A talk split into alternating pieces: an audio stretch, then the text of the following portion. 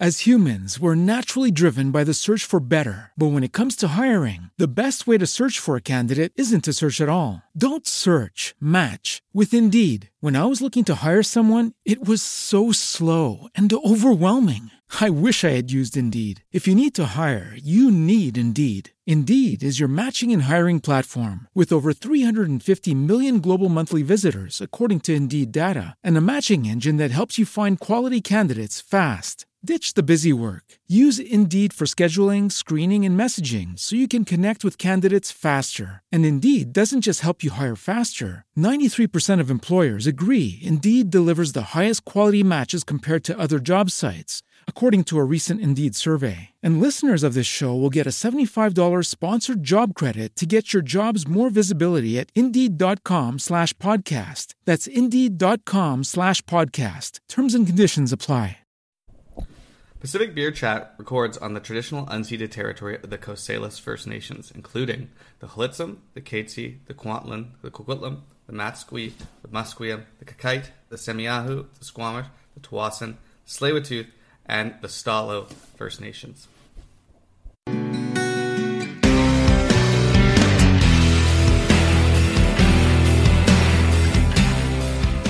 Welcome to Pacific Beer Chat. I'm Warren, I'm Jordan. And with us today we have Tristan. from Temporal Ales. Welcome. Awesome. Thank you for joining us. Thank you for having me. So we're going to try some uh, your uh, aged concoctions here.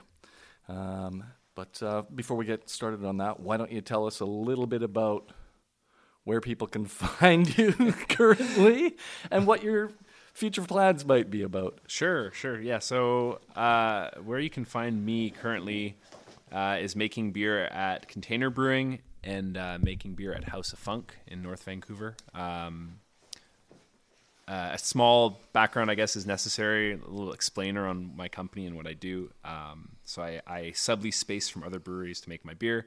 I don't have my own brewery uh, equipment, and for the most part, I do have some equipment. Um, and yeah, so I'm making beer at House of Funk and at Container Brewing. Um, I do all barrel fermented, barrel aged mixed culture beer and strong dark beer.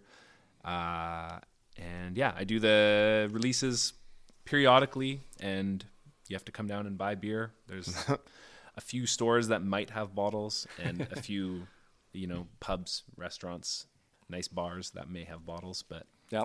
generally you got to come down and buy it. So watch the social media for those releases and then uh, head on down. I think lately the releases all been coming out of container, right? Yeah, yeah. I haven't put anything out at House of Funk uh, yet. Uh, pre- previously, I was I was doing stuff out at Luppolo. Yep. Um, and early last year, I kind of shifted all that production out of Luppolo as they needed the space I was using back. Right. Um, the joys of of using the space of another brewery is that eventually they grow and need that space. So. Correct. Uh, so that production at Luppolo kind of shifted to North Van, and those beers are, take quite a while to mature. So they're they're just kind of aging along. I did bring the first one today that we're going to get to drink momentarily here. It's a nice segue. Yeah. Very nice. Yeah, but uh, but yeah, the last couple releases uh, in the past year, I've only released like four beers, and they've been out of container, right. and, and in the past like month. Awesome. Yeah, Why don't we crack that saison? yeah, sure, sure. Yeah, it seemed like there was a little bit of a lag there for a while during COVID, where, and I guess you were between places after you'd left Luppolo. Um, it, it seemed like, a, or it felt to me, about a year or so without any releases or anything. Is that right? Yeah, it was in fact almost exactly a year.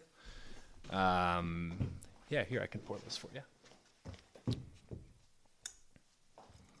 Yeah, it was about a year. Um, it took me quite a while to figure out what I wanted to do, where I wanted to go, and how I wanted to kind of do everything. Here, I'm gonna give you that one there. It's a little bit more- yeah. Uh, yeah, it took me quite a while to kind of figure out what I wanted to do and where I wanted to go and what I wanted my company to be. Right. Um, had a bit of a weird existential crisis. it was good though. it was good. I, yeah. So I, um, when I wrapped up at Luppolo, I didn't have uh, anywhere sorted out to bring all my barrels. Um, I didn't have any beer in barrels. I kind of emptied all of my my barrels. So the last beers I put out at Luppolo were from like three years previous that I'd brewed Wow. in 2018.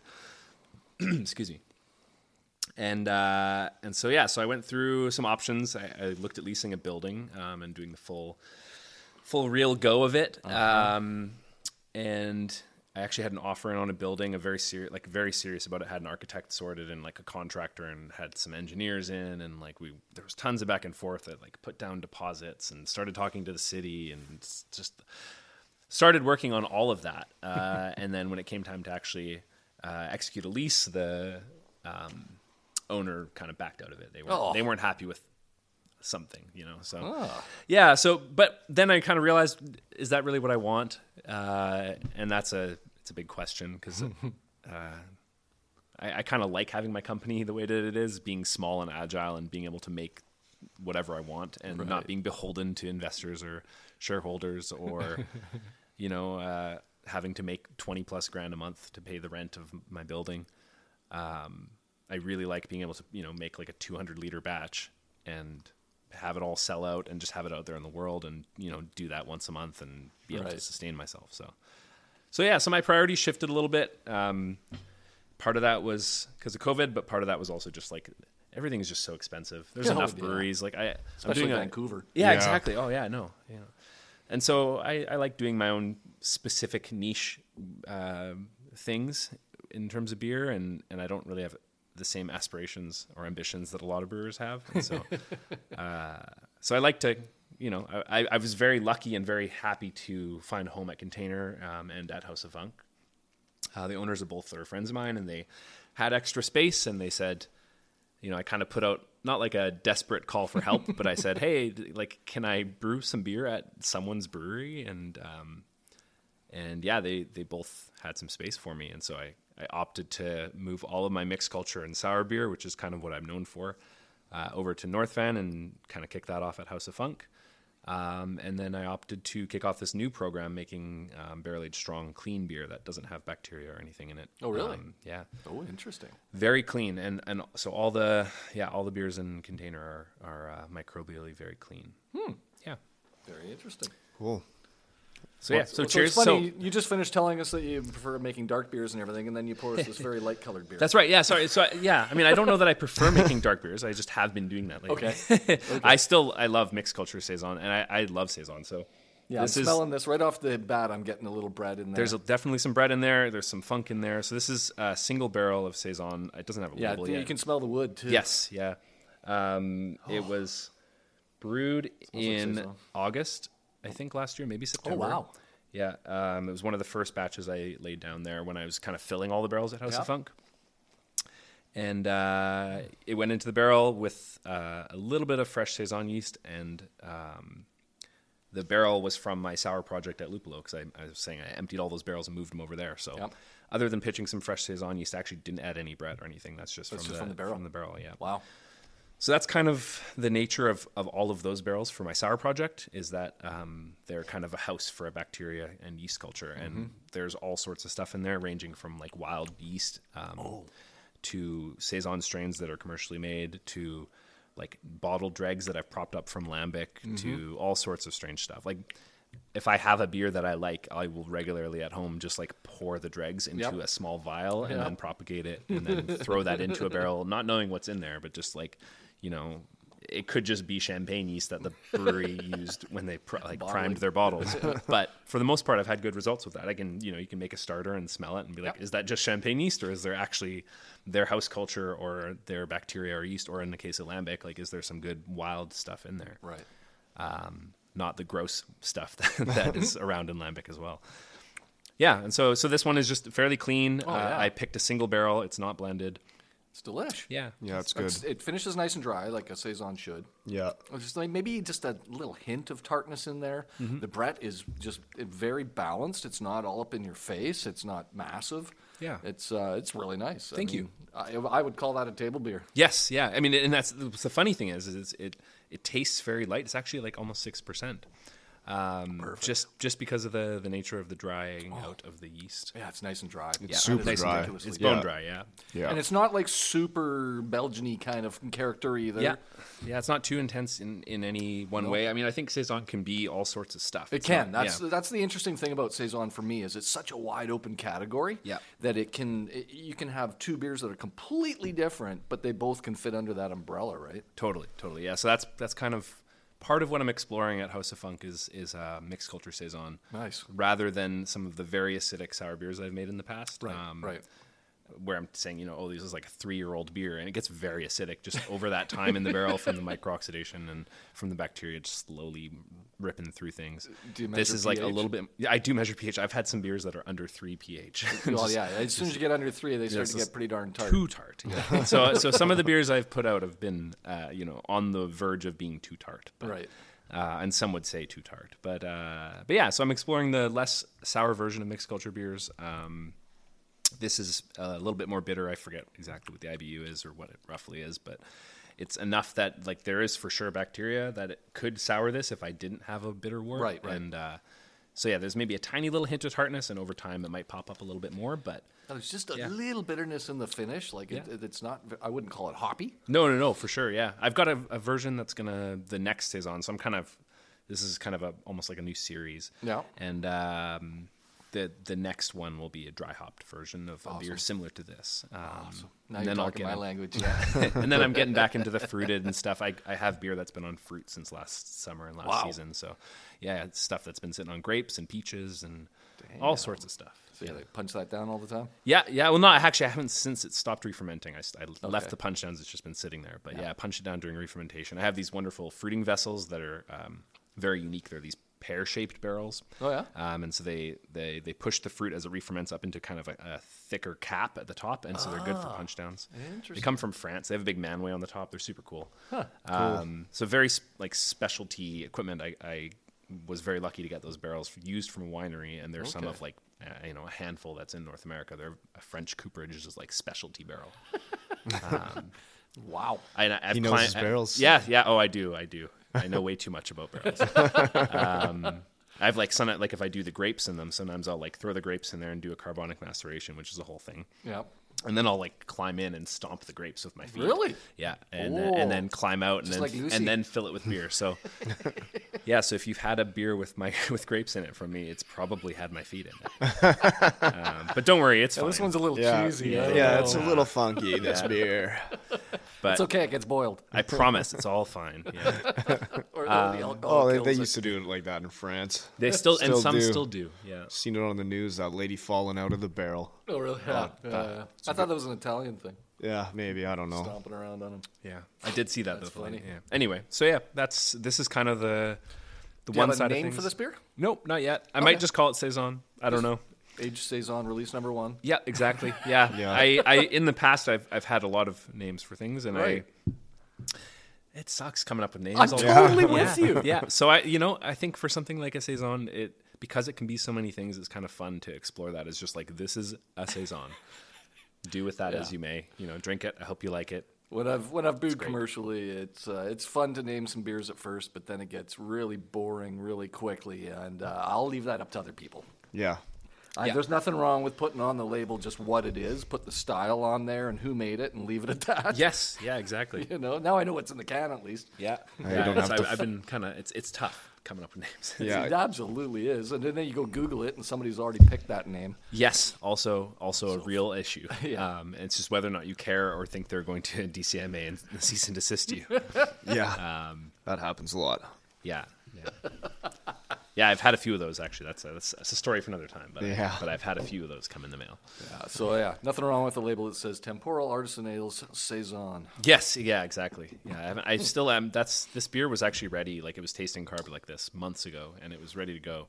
Um, and I just have whiff waffed on the label and just gone back and forth on how I wanted to do it. It's delicious. I love the uh, the body on this too, and look at the head. I've still got like Yeah. wicked nice frothy head, and I'm at the end of my glass almost. Yeah, it's nice and fluffy. It's It's nice uh, lacing. yeah, nicely carbonated Well too. Like it's yeah. Thank you. Yeah, mine's gone already. I really liked it. There's more So- if you want it, but otherwise we can crack into the next beer. I was gonna say, why don't we jump into the next one here? I'll let you open it since you got the fancy knife bottle opener.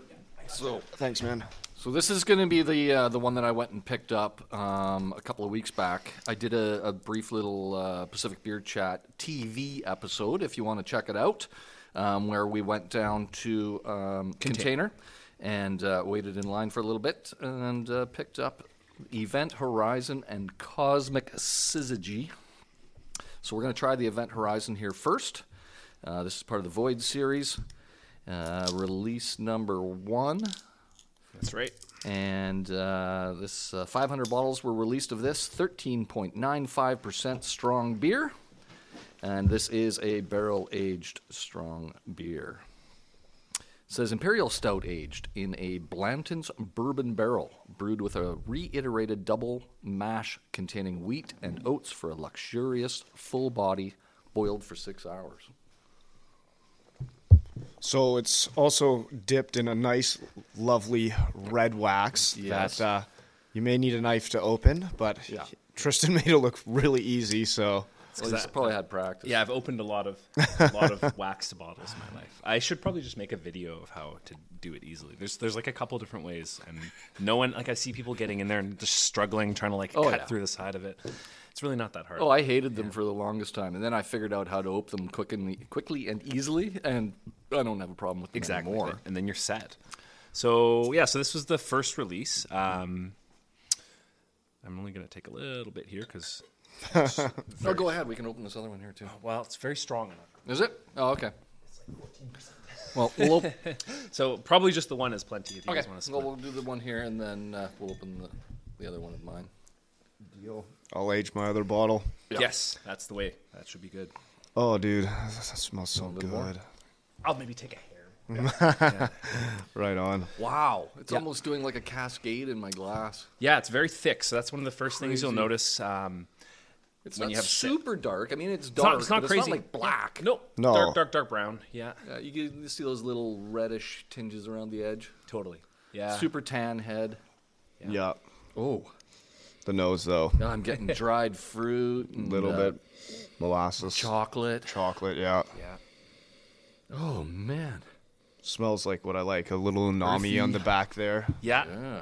Yeah. Yeah. You don't. You can't smell the booze though. No, not at No, all. which is which is nice. I mean, part of that is uh, the fuse. Like I, I avoided a lot of fusel alcohol production uh, just by the way I brewed it. Just nice slow ferment. Yeah, nice, slow and low ferment. Um, And part of it too is that it's was in barrels for almost a year, so that Right. that kind of helps to round out any mellows things. Yeah. what kind of barrels were they in? This one's Blanton's, so it's just a single barrel. Uh, Okay. Blanton's is a bourbon. It's one of my favorite bourbons. That's why I chose this one. Nice. Oh. Um, I was very happy Wow. to get those for. Uh, for Oh, this Mike would love this. Mike would love Oh my god. I was holding back on it just uh, to it's let you rich. try it. It is rich. I'm getting a little of the heat. Yeah. You can you can tell there's some booze in there. Oh, you can for sure. You can tell that it's you know it's not ten percent. No. you, know, you know it's big, but It's not overly thick, nope, not crazy. Um, It does and- linger. but I'm getting that nice uh, that sweet malty thing that you'd expect from like um, uh, like a, a, a barley wine. you Yeah. know? Yeah. Well, I'm getting a new, the umami flavoring Yeah, a bit, and yeah. then also as it's rounding off in the end, it's going into that chocolate, Mm-hmm. like um, almost like a dark roastier chocolate. It's- Totally. And you get that caramel toffee thing in there. Yeah, there's a little bit. I find there's a little bit of coconutty kind of vanilla stuff little, from yeah. the barrel. Um, I find it uh, fairly vanilla just from the the bourbon. That's all wood character. So I, I kind of for the first release, I I kind of wanted to introduce people to this. Uh, this this project is like a, kind of a uh, a bit of a limited term thing. I mean, it'll, it's going to last a few years, but I have I've, I've brewed all the beer for it essentially, Right. And all the barrels are full now, and so I only have brewed I've brewed seven batches, and I kind of the, they're different base beers, uh, and there will be some blending, and there will be some weird adjuncts and all sorts of stuff, but I kind of for the very first beer I was like, let me just take one single barrel. We can introduce people to it. Mm-hmm. Keep it like, simple. This is just what it. This is what it is at at the beginning. Yeah.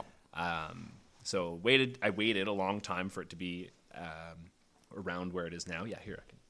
Yeah, it's uh, Yeah, yeah. It's it's boozy and uh, but not not hot. But it, you Mm-hmm. can tell it's strong. Um, Blanton's. It's got that Blanton's kind of characteristic. One of my favorite bourbons. yeah. so- If I had to guess, I would guess it was just under ten. yeah.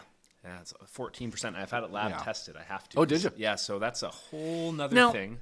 In in BC here, if it's over twelve point nine nine or something like that, you get something weird happens. Is Yeah. that just a taxation bracket or? It's a it's a it's it's, it's complicated. Yes, It's- if it's over eleven point nine, it's no longer considered beer, Right. uh, by the federal government. right. So they call it wine, I guess. Well, right? they don't even. It's it's considered spirits. Um, for the, Spirits? for Oh, federal God. excise, it's considered spirits. So when you when when the you have to as a brewery, you have to pay your federal excise tax, or they come after you, of course. right. Um, and there's just no way to pay federal excise tax as a brewery for a beer that's over 11.9. You can only select 11.9 as like the maximum. So I had to go and get a federal spirits license. Oh my God. um, to be able to produce this Really? and to be able to properly pay excise on it. And That's insane. Yeah, involved in that is a whole lot of extra paperwork. I have to Oh, yeah. submit like monthly returns. I have to pay duty, uh, excise duty upon packaging, which is different um, than with beer where you pay upon sold.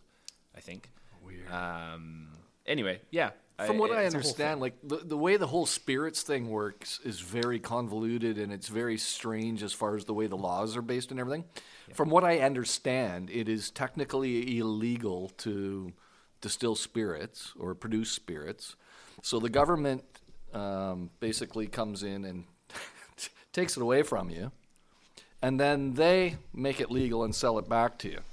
That's basically how it works with yeah with the duty yeah It's duty so paid. screwed up. That's why I have to pay duty upon packaging because that the equivalent would be me sending it away to their duty Right. uh, warehouse Right, right, right. duty warehouse and then uh, and then sending it back Yeah, to so me they confiscate it and then sell it back to you. essentially. It's- Gotta it's love the messed up. government. It is so Come on. messed up. Yeah, so there's a, there's a lot of bureaucracy that goes into making this Oh, kind yeah, of beer. no a lot of red tape, and there's a reason that most breweries you won't see an ABV of anything over 11.9 on their label because On they their can't label. legally call it that. Yeah. Yeah. Oh yeah, no, that's not to say there's, there's plenty of breweries that have put out beer that's I think uh, we just had one recently. Oh yes, we did.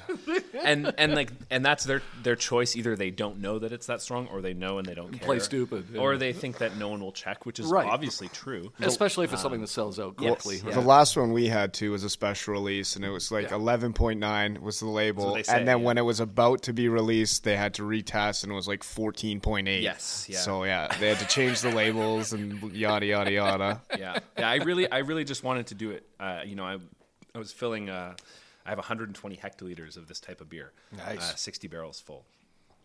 I just wanted to keep it all above board, do it right.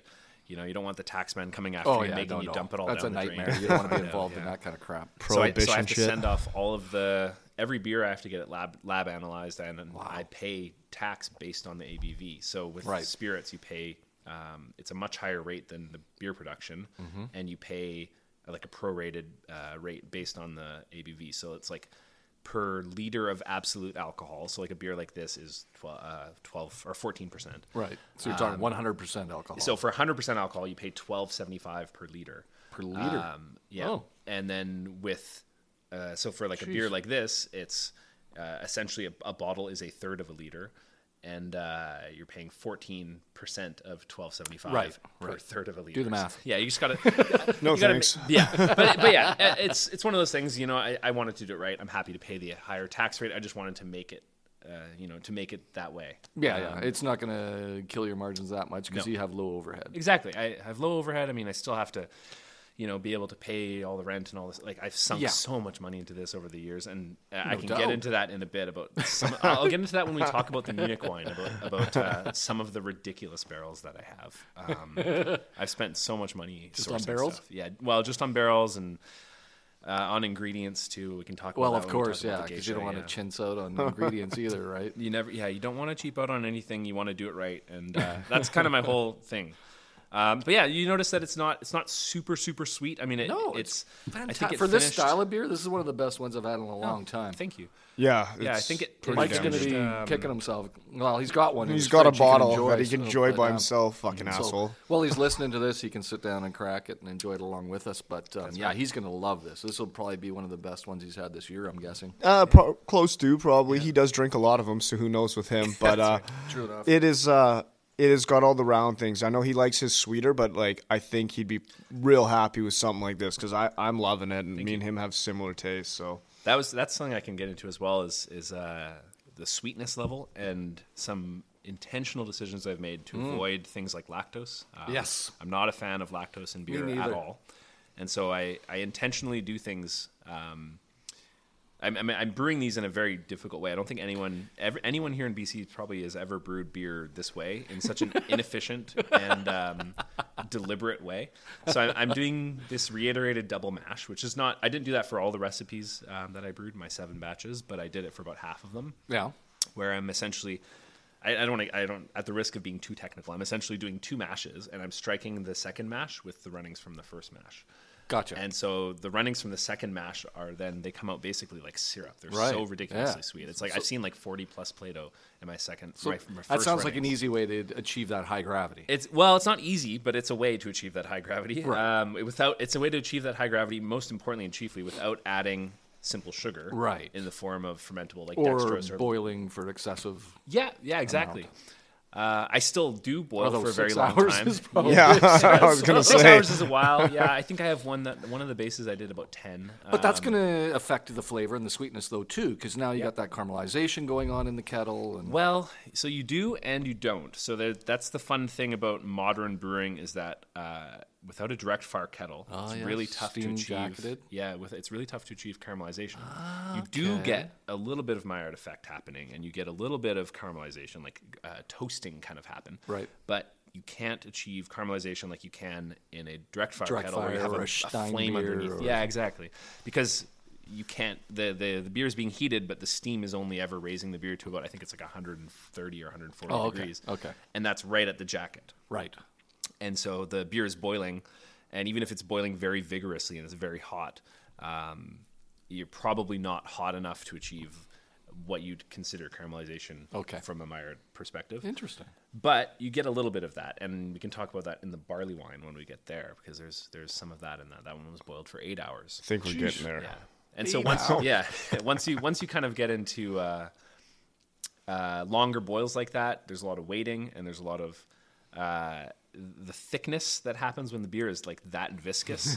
uh, it has some challenges, and and caramelization can happen easier when it's so thick because it, it boils at a higher temperature because of how thick it is. Um, so that's that's also interesting.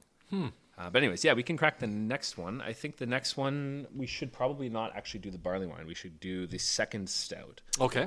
uh, which was released just this last week. Yeah. So you just had a release. Was that on the weekend here? That was on Sunday, yeah, Yeah. and today is Tuesday, so we we released it four days ago. So you held a couple ago. back. Appreciate So it. yeah, you did it on the what, like the seventh or sixth or something like Eighth. that. Eight, May Yeah, eighth. I think I said okay. four days, but it was yeah, only a couple days ago. Mother's Day Um, release. Yeah, Mother's Day release. I it guess. was Mother's Day, and so yeah, so the re- release went well. We didn't actually sell out of the beer. I was gonna ask um, that, so you can still get some when you listen to this. Well, you can't. maybe. That's the thing. So, so it's, yeah, he's holding it all for himself. I'm not. I'm hoarding it all. no, unfortunately, the nature of my, my project at Container is that it's um, a one day release. It's one Right. day only. It's kind of a pop up release, so the, the is Okay. not consistently available. Right, um, in the right. tasting room there. So if you do want some, uh, it'll be uh, the next release around. There either might be some extras around, or yeah. talk to you directly. Yeah, if you talk to me directly, maybe. Um, but probably, but probably wait till the next release. I think I'll have Right. a little bit of the leftovers there. Okay. I'm also going to send some out to um, a couple places. I love the magnet. Um, Dude, so magnet will the get magnet. a couple I work down the street. I can go there. yeah, it's a you can beautiful send one to me too. There you go. So Uh, this one, just FYI, if those of you who can't see, because we're uh, not uh, videoing this, this has a, a maroon uh, colored uh, wax on top. It's, uh, So most- this is release number three. This of is release series? number f- three, four. Sorry, four. Release number four of this series. Confusingly, yes, Okay. we're, going from one to four. Um, so this is an intentional follow up to the one we just Oh, okay. drank, and So that same is base beer? It's exactly it's the same base beer. It was from the first batch I brewed at Container.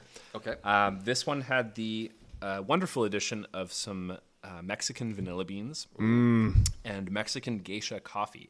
So geisha coffee is a very special coffee. Um, it's very expensive. It's Never a different heard of it. varietal of coffee. Yeah, so it's it's it's some very sought after coffee. It has kind of very distinct aromas and flavors um, that you don't find in regular coffee beans. Really? Um, yeah, and so it's it's kind of known for its its floral and fruity notes. Um, But this one, so I, I- so basically the the summary of how I ended up with this coffee and the beer is that I, I wanted to work with my friend Matt at Prototype uh, Roasters in Vancouver.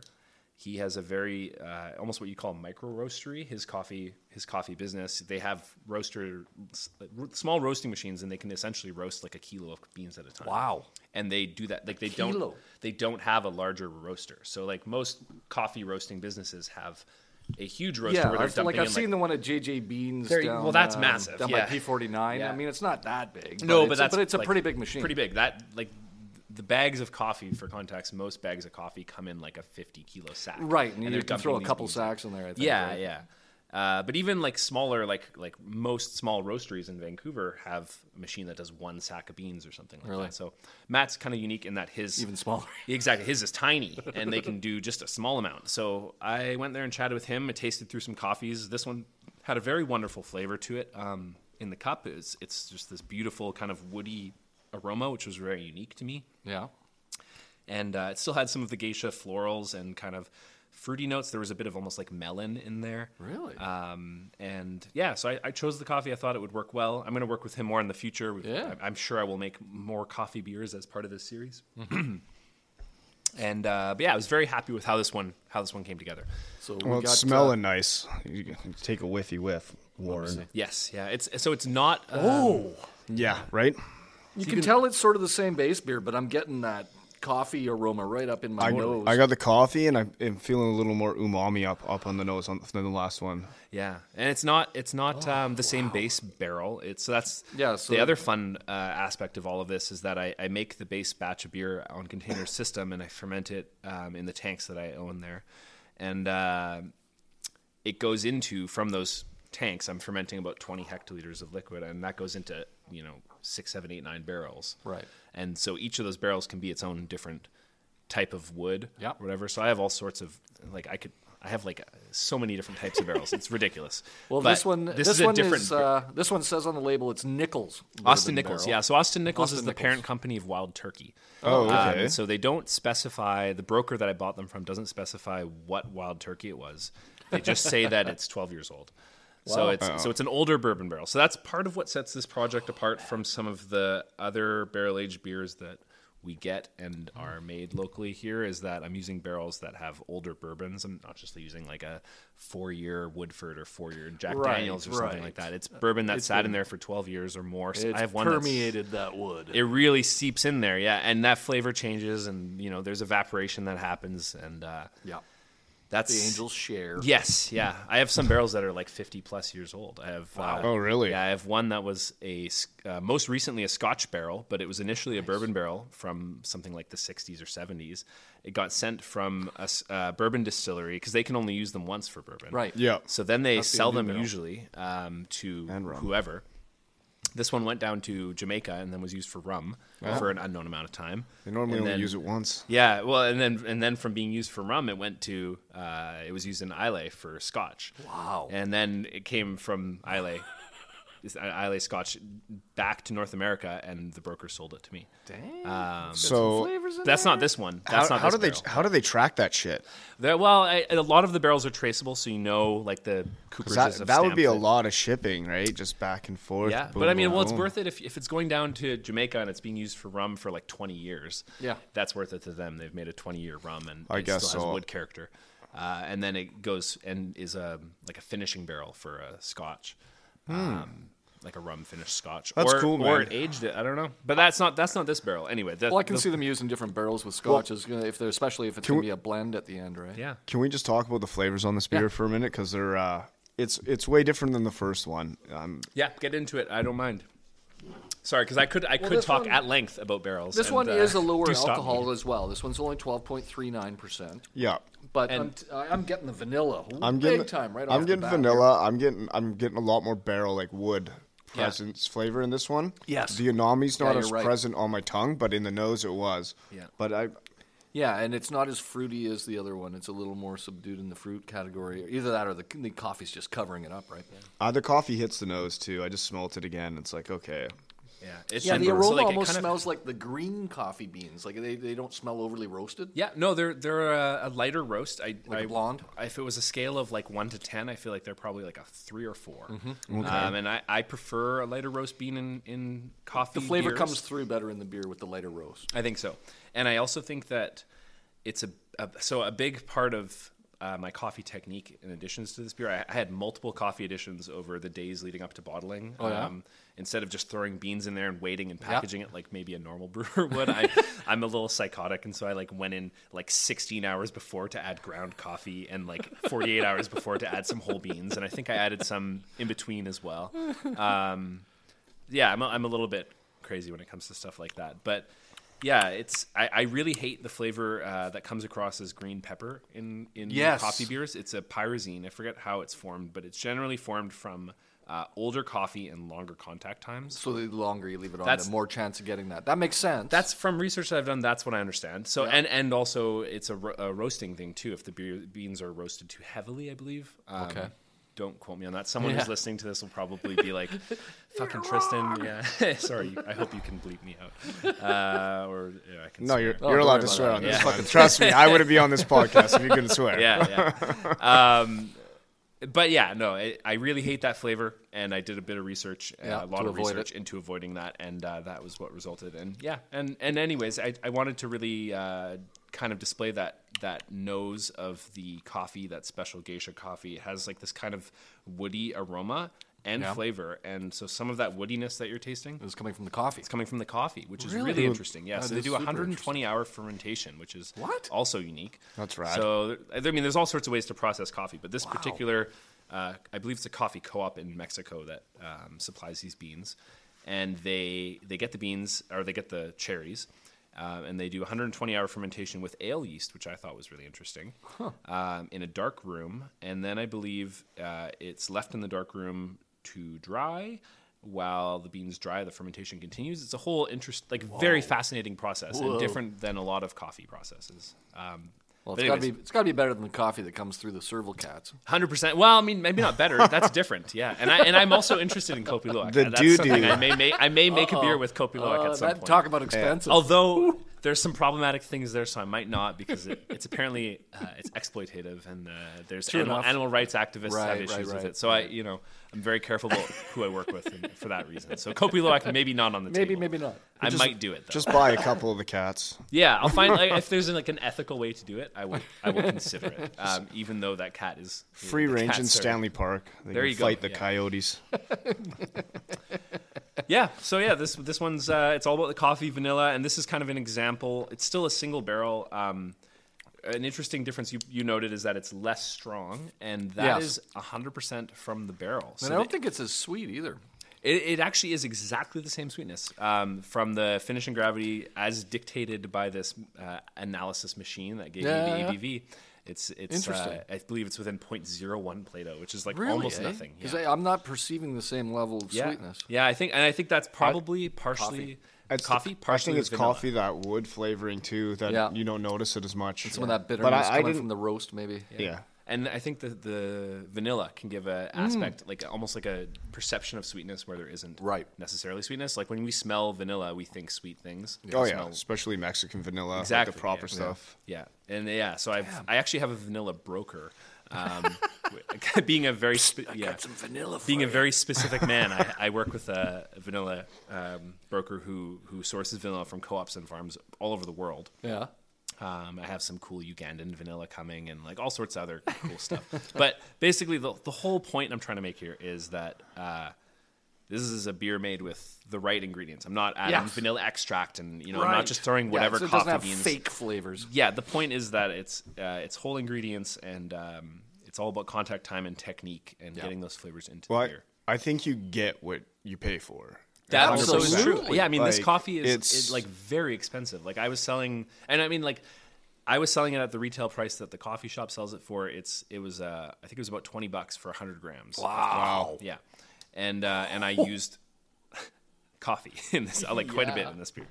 Well, this beer is absolutely delicious. Yeah, Thank it's- you. It's Yeah. it's deadly. Like I, I'm I'm very happy with it. It's it's funny too because you say they're two different stouts, but there's so much different flavor coming off both Yeah. of them. Which The same base beer. It's Yeah. just been treated differently after you know, Mike during Mike- storage, right? Mike's gonna kick his ass for not being here. Yeah, well, he's got he's got uh, yeah. He doesn't have one of these at home. yeah. I And he know. Missed probably it this weekend because he was hiking. Yeah. We'll see. Maybe I'll be able to help him out. No, but yeah, no, I, help I, uh, me out. I didn't get any either. I showed up. but that's the other the other interesting thing that actually that I, I wanted to touch on is that um, it's two two percent less strong. Yeah. Yeah. and that is one hundred percent just a difference from the barrel. That's, That's amazing, eh? So these barrels, when they come in from the barrel broker, I buy them from a few different barrel companies that basically work with different distilleries to gather all their barrels together in a warehouse, and then they sell them to third parties Right. like me.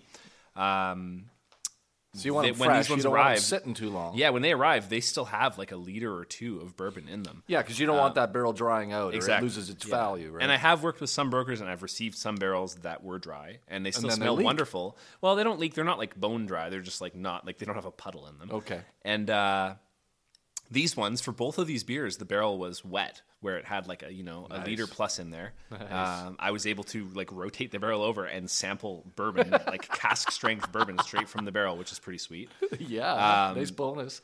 Interestingly, though, the one of them ended up being 12%, the other one is 14%. I think both beers went into the barrel around 11 and a half. So we And can so- assume that one of the barrels had um, more whiskey soaked into exactly, the wood exactly. than the other one. That's exactly it. Yeah, they're both emptied, you know, a few weeks before I receive them. Yeah. They get emptied and sent to the broker that day.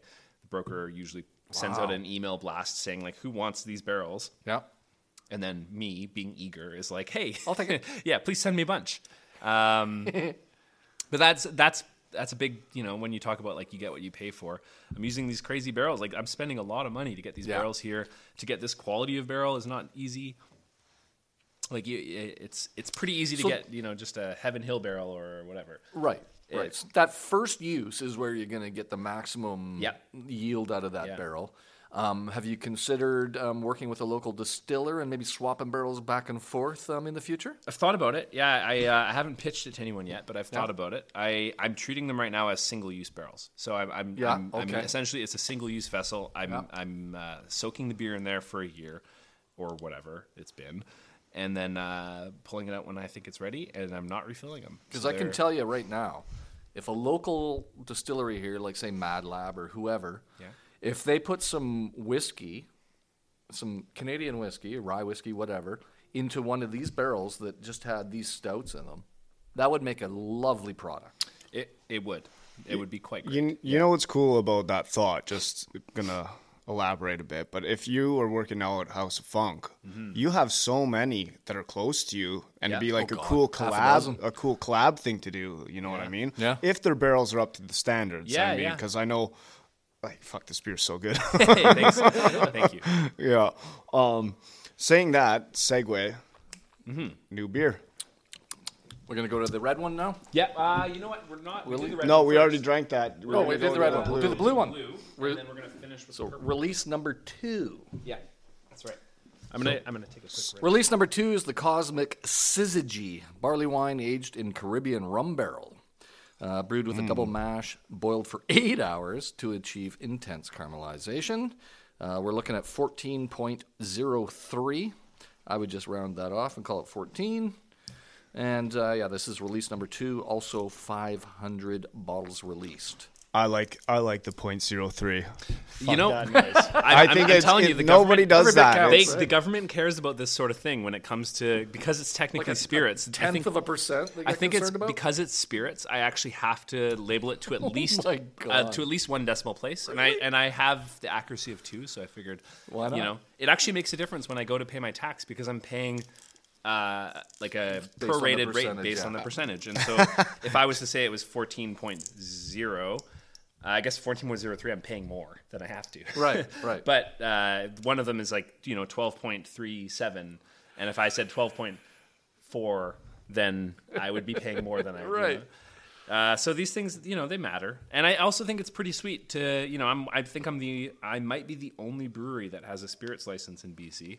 I know Twin Sails did, um, because Really? they have, yeah, they have put out beers that were They over. do an and- ice distill or something? no, they've they've put out No, they're um, they- anniversary. They do beers in this style. They have anniversary stouts that are in the. Oh, dude, uh, they're insane. I had some water. I'm good. Yeah. Something over 11.9.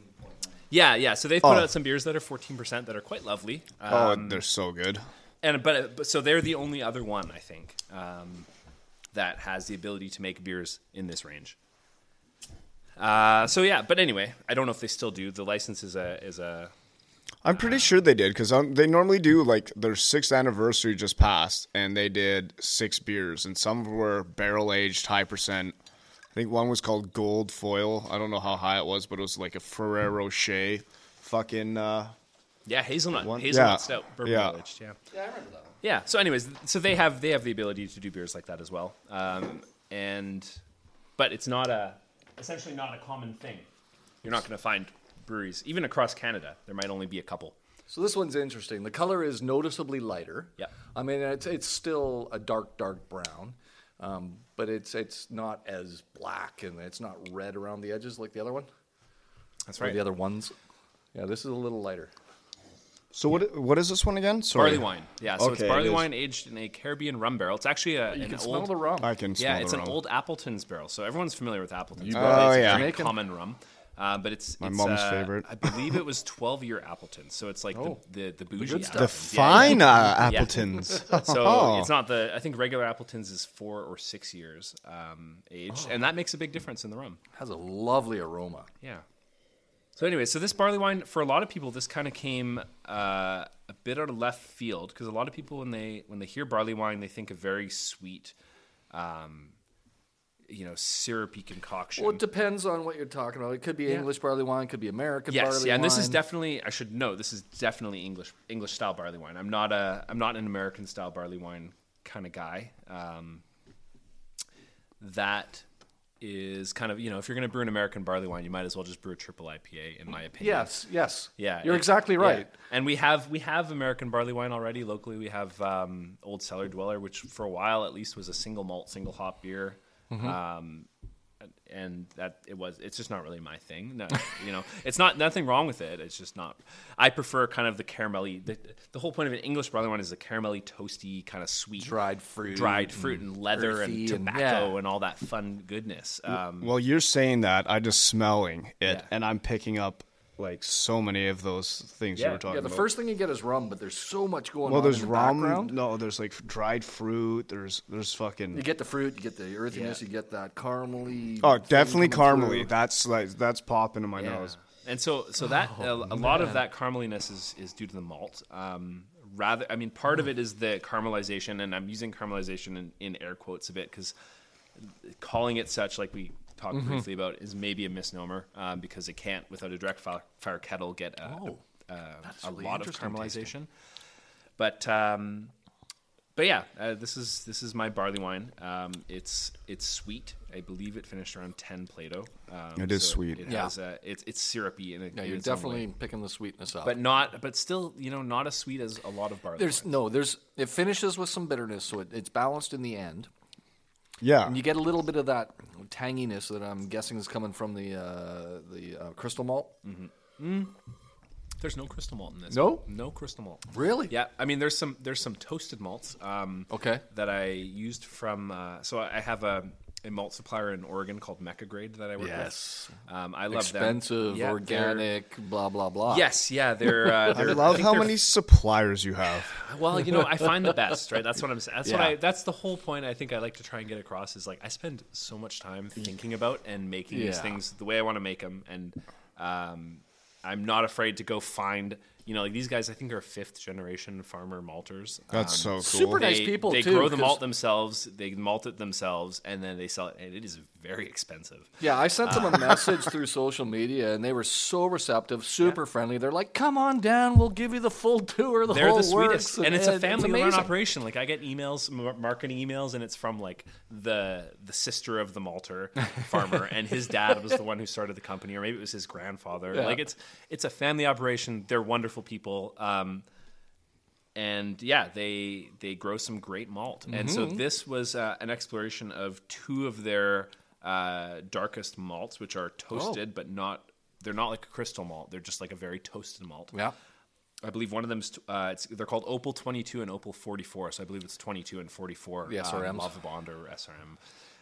Um, and they describe them as having very like graham cracker, toasted marshmallow, Oh, you know, okay. notes, Yeah, kind yeah. of cocoa, but not chocolatey and not caramelly. Um, and so this beer, if I'm my memory is serving me correct, is almost uh, I believe it's like 80-ish percent Maris Otter. Excuse me, Nice. um, which is the traditional MO, base malters. English base. Yeah, English base malt. It's um, it's an it's a great base malt, very full, like kind Oh, of I love it. good pale malt.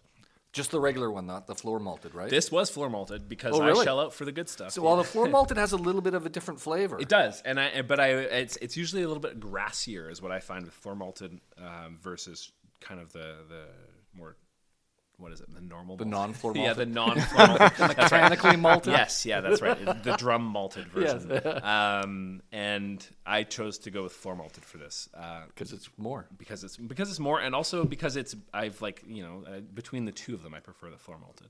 Mm-hmm. Uh, and then the all of the the color you're seeing comes from the boil because when Really? it went into the kettle, it didn't look this dark. Really? Because I boiled it for eight Wow. hours. So when I when I'm Oh, talking yeah. about an eight hour boil, I'm talking about going from almost 30 heck of beer to almost 20 heck of beer. I'm essentially boiling off You're like, concentrating a it. third of it. So yes. nuts.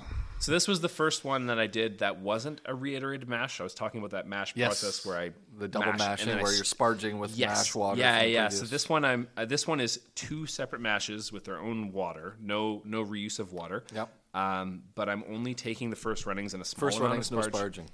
Small amount of sparge. Okay. Uh, and then that gets me to 30 heck with two mashes. Yep. And then I just boil, Boil it the for crap out of it. Yeah, boil it for eight hours. And some of it was boiling for longer than eight hours, like while the second mash was happening. So, so technically, Right, probably right. like like half of it was essentially boiled for 10 hours. And you start heating the second you start transferring, right? yeah, exactly. Yeah, and then once that gets up to boil, I just let it boil. Yeah, yeah. Because I'm looking for evaporation and con- Yeah. uh, condensation, uh, or concentration. rather. Damn. And so be yeah, foggy in there that day. yeah, yeah. It was uh, last summer, and it was, I, to my memory, quite foggy. Mm-hmm. Uh, but it ends up being a very long day, and that was No kidding. You know, I don't mind brewing for 17 hours if it means I do it. I did it seven times, and then uh, I don't have to brew again for you know years, right? So, like that first stout batch, I started that at 7 a.m. and I left after midnight. It was- Wow. it was, miserable, and Oh I like I was like, and I- and I I've also had brew days like that, but Yeah. not on purpose. and on top of that, at the very end, uh, some technical issues cropped up. I ended up not getting the full yield out of the kettle. Wow. And so I, at after midnight, I was like, you know, I just need to.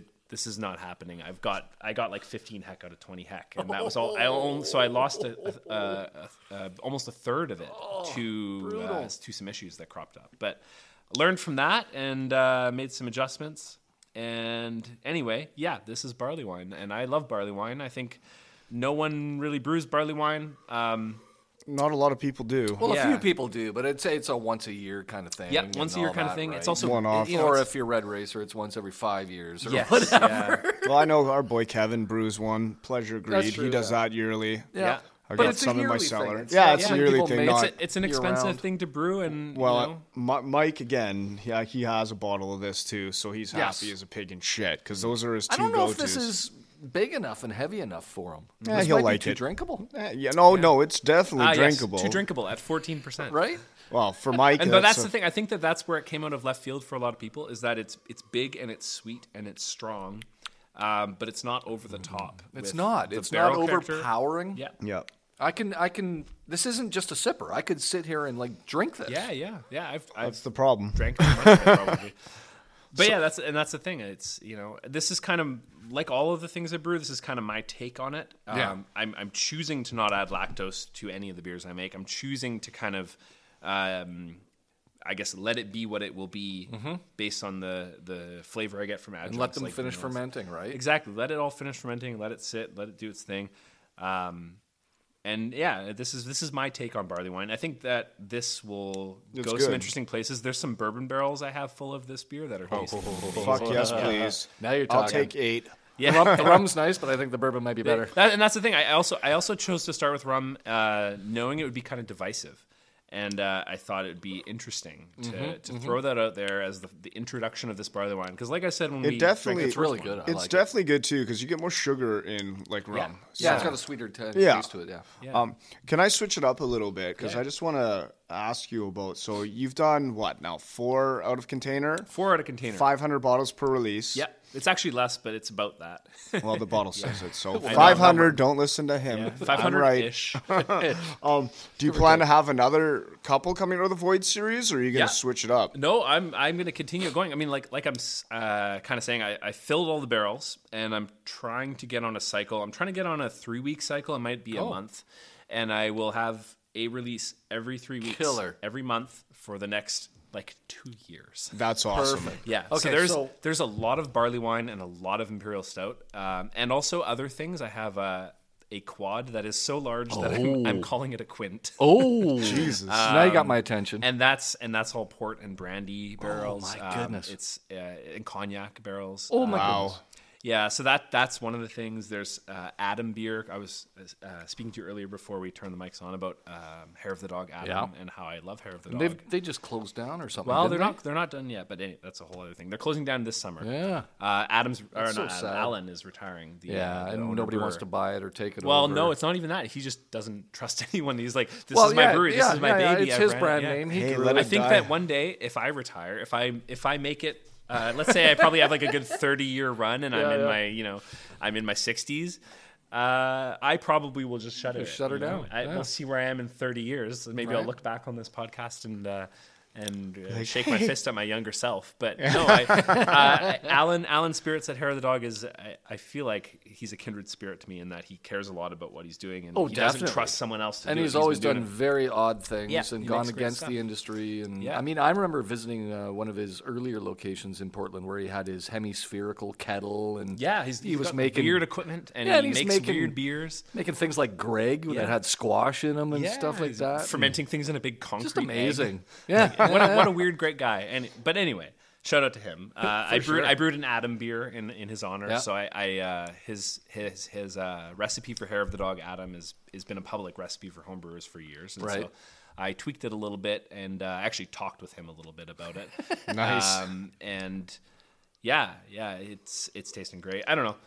My my point is yes. Sorry, you asked me um, if this is just a a few beers. It's No. it's not. It This is a will massive It will probably it's a massive series, and this uh, there's a reason I put like uh, the number the beer number out of infinity. one out Yeah. of infinity, two It out is of infinity. is like technically a limited thing. I'm not sure where I'll go with it. Um, as I'm emptying things, I'm thinking to myself, you know, I could do. Um, like refill them with something like a brown ale or something. You Yeah. get some. Bar- there's plenty of barrel, barrel character left in there, but uh, but no. As of now, the plan is just to empty those barrels, and that will be it. But that might take more than two years at this rate because it's this is four beers uh, from four barrels out of sixty barrels. So that's whatever. I'm. th- Uh, I have 13 fifteenths of my beer left. I don't do fractions, but Yeah. that sounds amazing. I've got lots left. That's awesome, man. Yeah. I'm And- excited to hear that because from what I've tried out of the first three that we've already done is like I'm I'm coming back and back and back. Thank and I have a lot of friends that have gone down and waited in line for the re- release. Oh well, it, I had one that walked bonus. right past Warren. Don't share That's the right. secret. Don't No? share the Can't secret. tell the trade secret? No. Not, nobody listens to this. All right. Just fucking walk inside, get a table. They'll serve you beer, and they will offer you Tristan's awesome bottles. Yeah, you don't have and to you don't have to wait long. in line. That's Yeah. that's something I you know, Trade I, I secret. go back and forth on You're how to- welcome. I, I just don't know how to explain that to people because I I put it in my posts. You know, I say, hey, if you're coming down and you want to drink some draft beer, you don't have to wait in line. You can just Right. come right in if there's space in the tasting room. Unless be- the tasting room's at capacity. The best part is right. though, like we shouldn't have ruined it because it makes it look so much more Oh my hype when you have a line Yeah, well, down the street. true. The People are walking by, they're like, full of a line, "What yeah. is this?" You're like, "It's beer release." They're like, "Oh, okay. I was I just better get in walking my dog, but uh, I'll stay in line. Fuck it." People love to line up for things. Yeah. It's not like it, it's. Have you seen Disneyland? Yeah, no, I'm I'm happy that people come down and line up for it. It's I mean, this is like I, I had a guy who was there um, this past release. He got there at like 8 a.m. and I didn't pull up until like 10 something. Hey, you don't But start the- till noon or one or Exactly something, right? noon, yeah, yeah. But I, I pull up around like 10, 11 to just to. I've got it all ready, but I just have to kind of organize it a little bit. Uh, but he was there and and he was stoked. He's from Montreal, and he said, What? Well, that's the thing. So this is a, in in a in the states and in Eastern Canada, beer releases are more of a thing. Right, and right. people. You know, line up the day before for other half What? beer and Treehouse. Like oh people will my go out the God. day I've before. been out to Goose Island's thing where they do their Bourbon County, even though it's owned by AB and whatever. Fucking people come People and they got come. the little tickets and Yeah, stuff. yeah. The They'll beer's come good line up the actually day after before. a few years. Or like they'll line up at like this the the Frenchman from Quebec. He was telling me he lines up at six a.m. for some beer releases. Insane. And and I was like, you know, I love that man. Like, thanks It's for coming down. I'm Nobody's sorry. doing And he was like, he was like, I started to worry like it wasn't wasn't the right day. And I was like, no, no, no. I was like, no, man. It's just like it's Vancouver, and and it, you know it hasn't quite hit here yet. Like It's Vancouver. when you say Yeah. noon, people Yeah. show up at eleven thirty. like I'm, I'm making some special beers. I've put a lot of time and effort into this. I appreciate you coming out, and like I appreciate everyone who comes out. And but like if I was making these beers in Eastern Canada or in the states, I would have a line, you know, much longer. That's just the way eh? it is, you know. I've, I've actually got up at six and got taken a day off work to get beer in Vancouver. So it Or happens. Squamish. I Oh, can beat I've you. got- huh. I can beat you. Well, it's I've not a competition, Tristan. Yeah, yeah. I'm just I've trying to prove Warren wrong. I've gotten up at 6 a.m. to drive down to Seattle to for a beer Oh, geez. release and come back and then work that evening. Wow. uh, because I was so stoked about it. Um, the beer in that specific scenario was a uh, uh, beer from Fremont, two different beers that were aged in like 30 year old bourbon casks. They were like Oh, very okay. special, very intense bourbon So, casks. so you saw the word barrel and we're like, "Fuck yeah, we're going." It was weird explaining it. Uh, it was it was kind of weird explaining it to the, the border guard. I was like, I like, "What are you going down for?" I'm, "Oh, I'm going down for a beer release." And then and then when you're coming back, they say like, uh, "Where'd you go?" I was like, "Oh, I drove to Seattle." And they're like, "How long were you there?" I was like, uh, "About half an hour." Yeah. And uh, and what'd you get? I was like, Beer. oh, this these four bottles of beer. And they're like, you went down there to get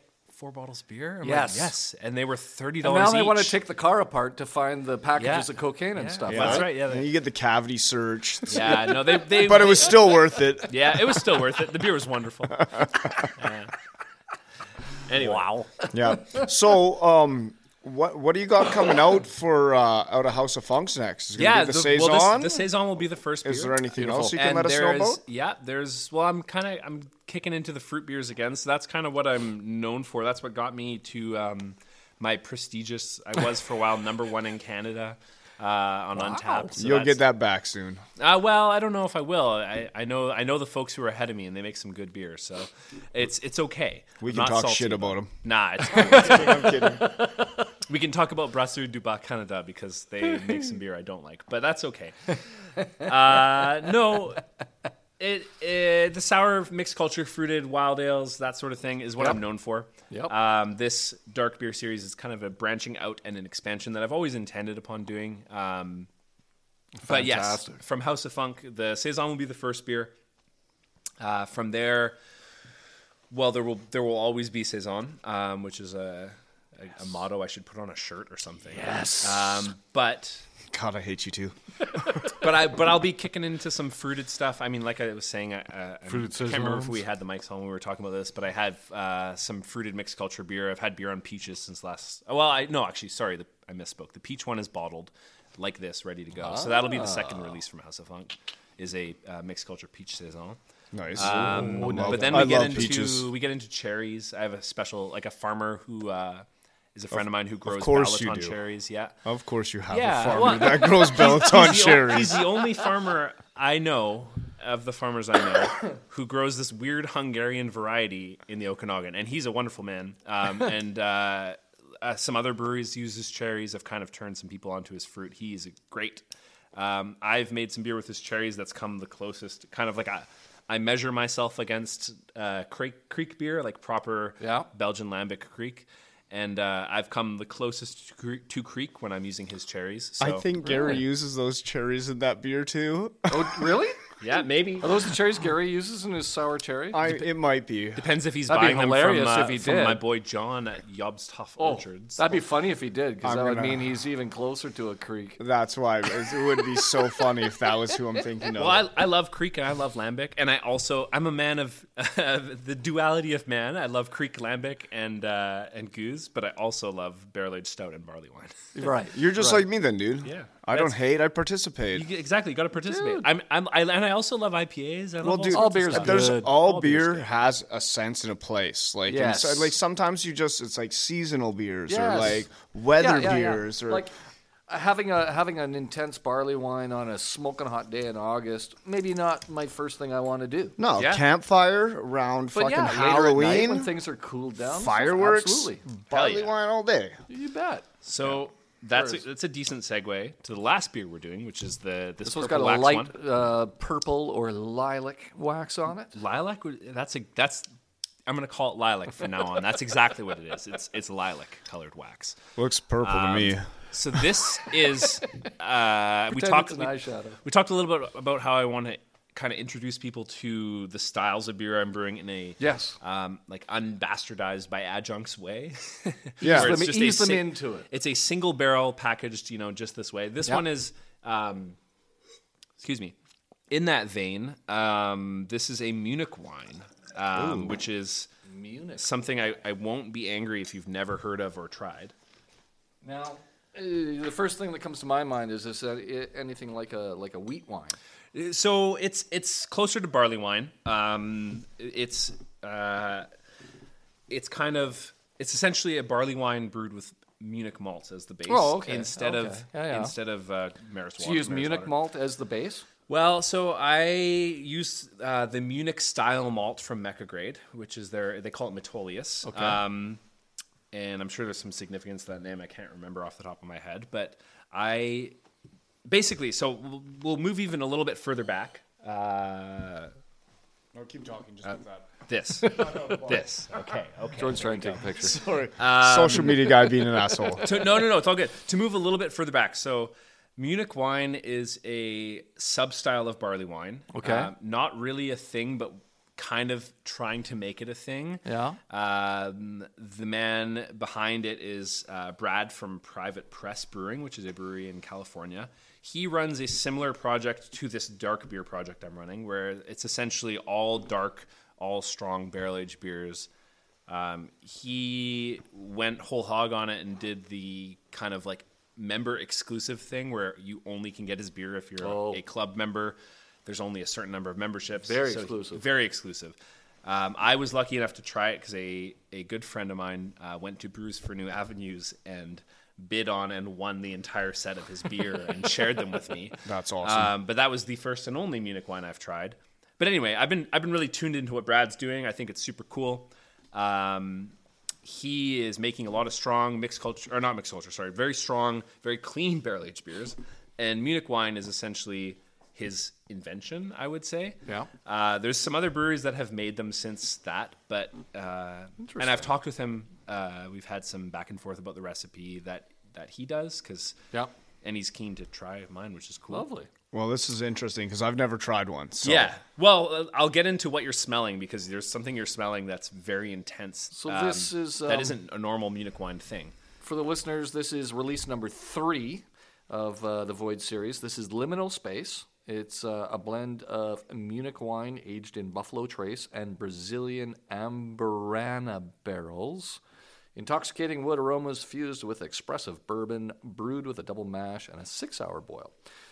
Amburana barrels. What's Amburana? Yeah, so that's what I was was going to get to. So um, I am the proud and lucky Yeah. owner of the only Amburana barrel in Canada. Amburana is a type of wood.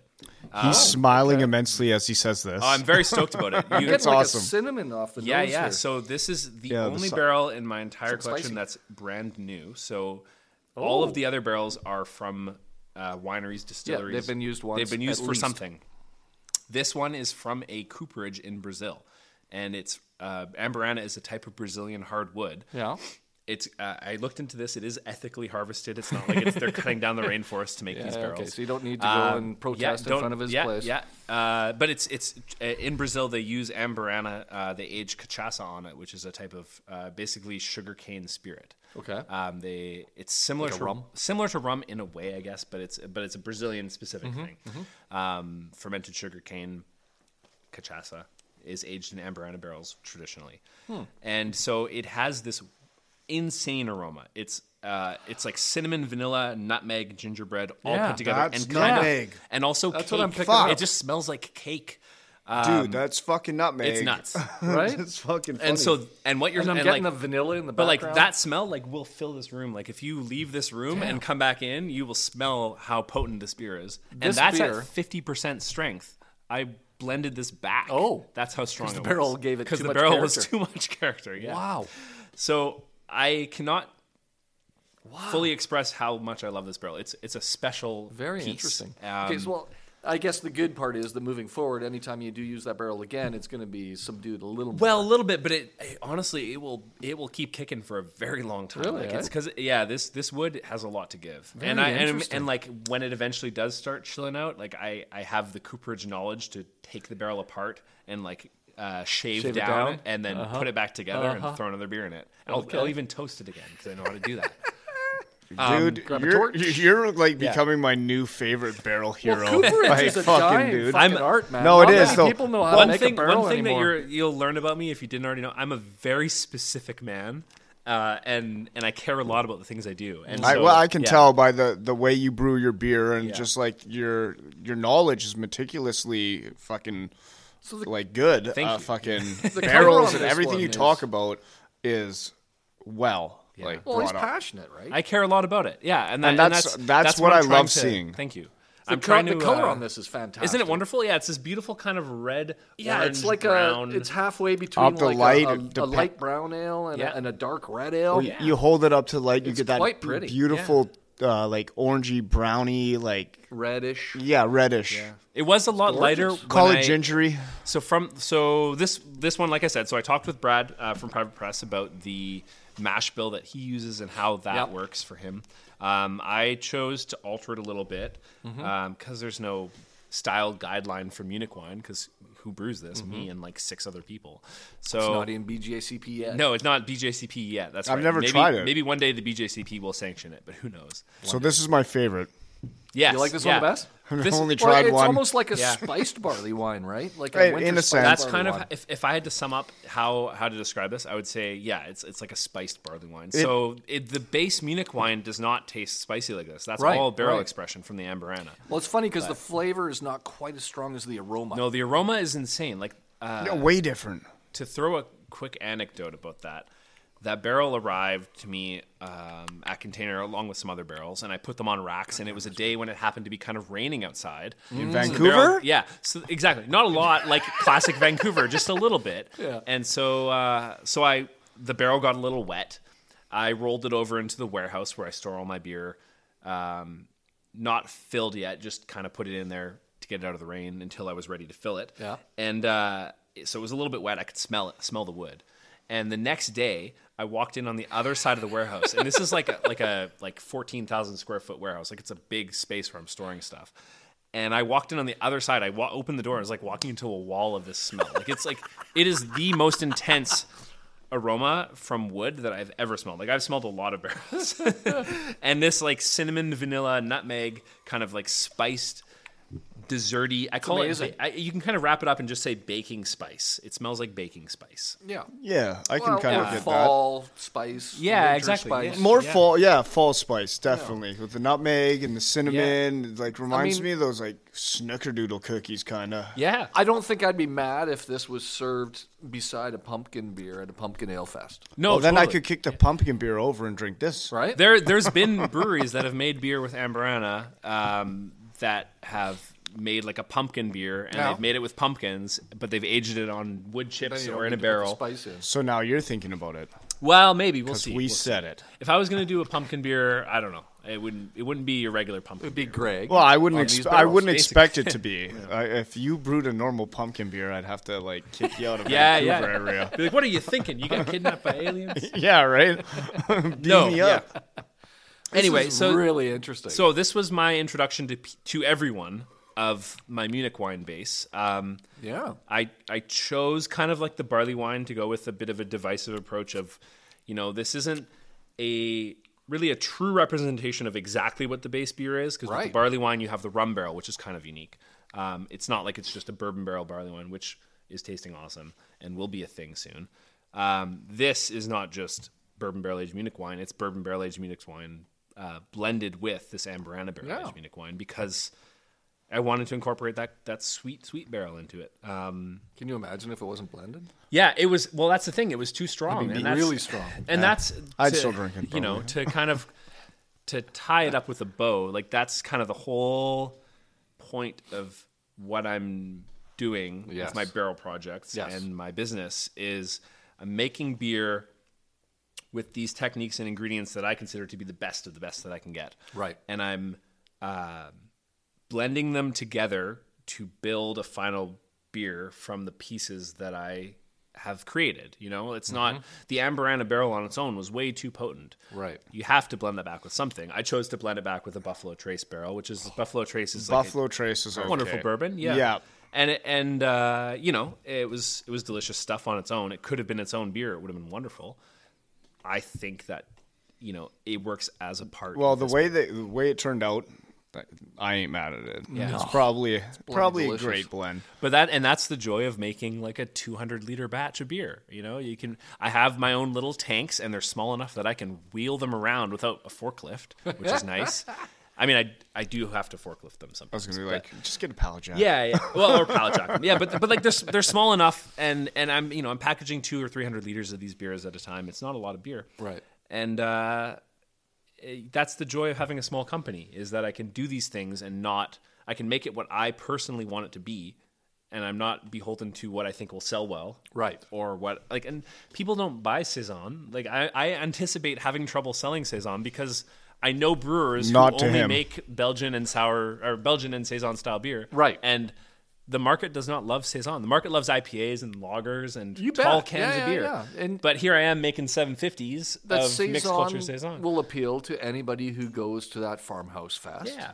And it's not. I mean, that's a big group. I mean, that thing sells out, and those people get crazy wild about that festival, right? So, Oh, Farmhouse Fest, wonderful! Yeah. Yeah. shout out to Farmhouse Fest. Get Yeah, tickets. If- absolutely. If, it's not sold out, I might be. so anybody who goes to that is going to be a fan of yours, I would think. Yeah, Nah, I, would I would say 100. percent Yeah, I'll- I'll know, I, I'm am not a saison guy. You know me, Right. And I fucking enjoyed the shit of that. It was proper dry. Oh yeah, It had the flavors. Yeah.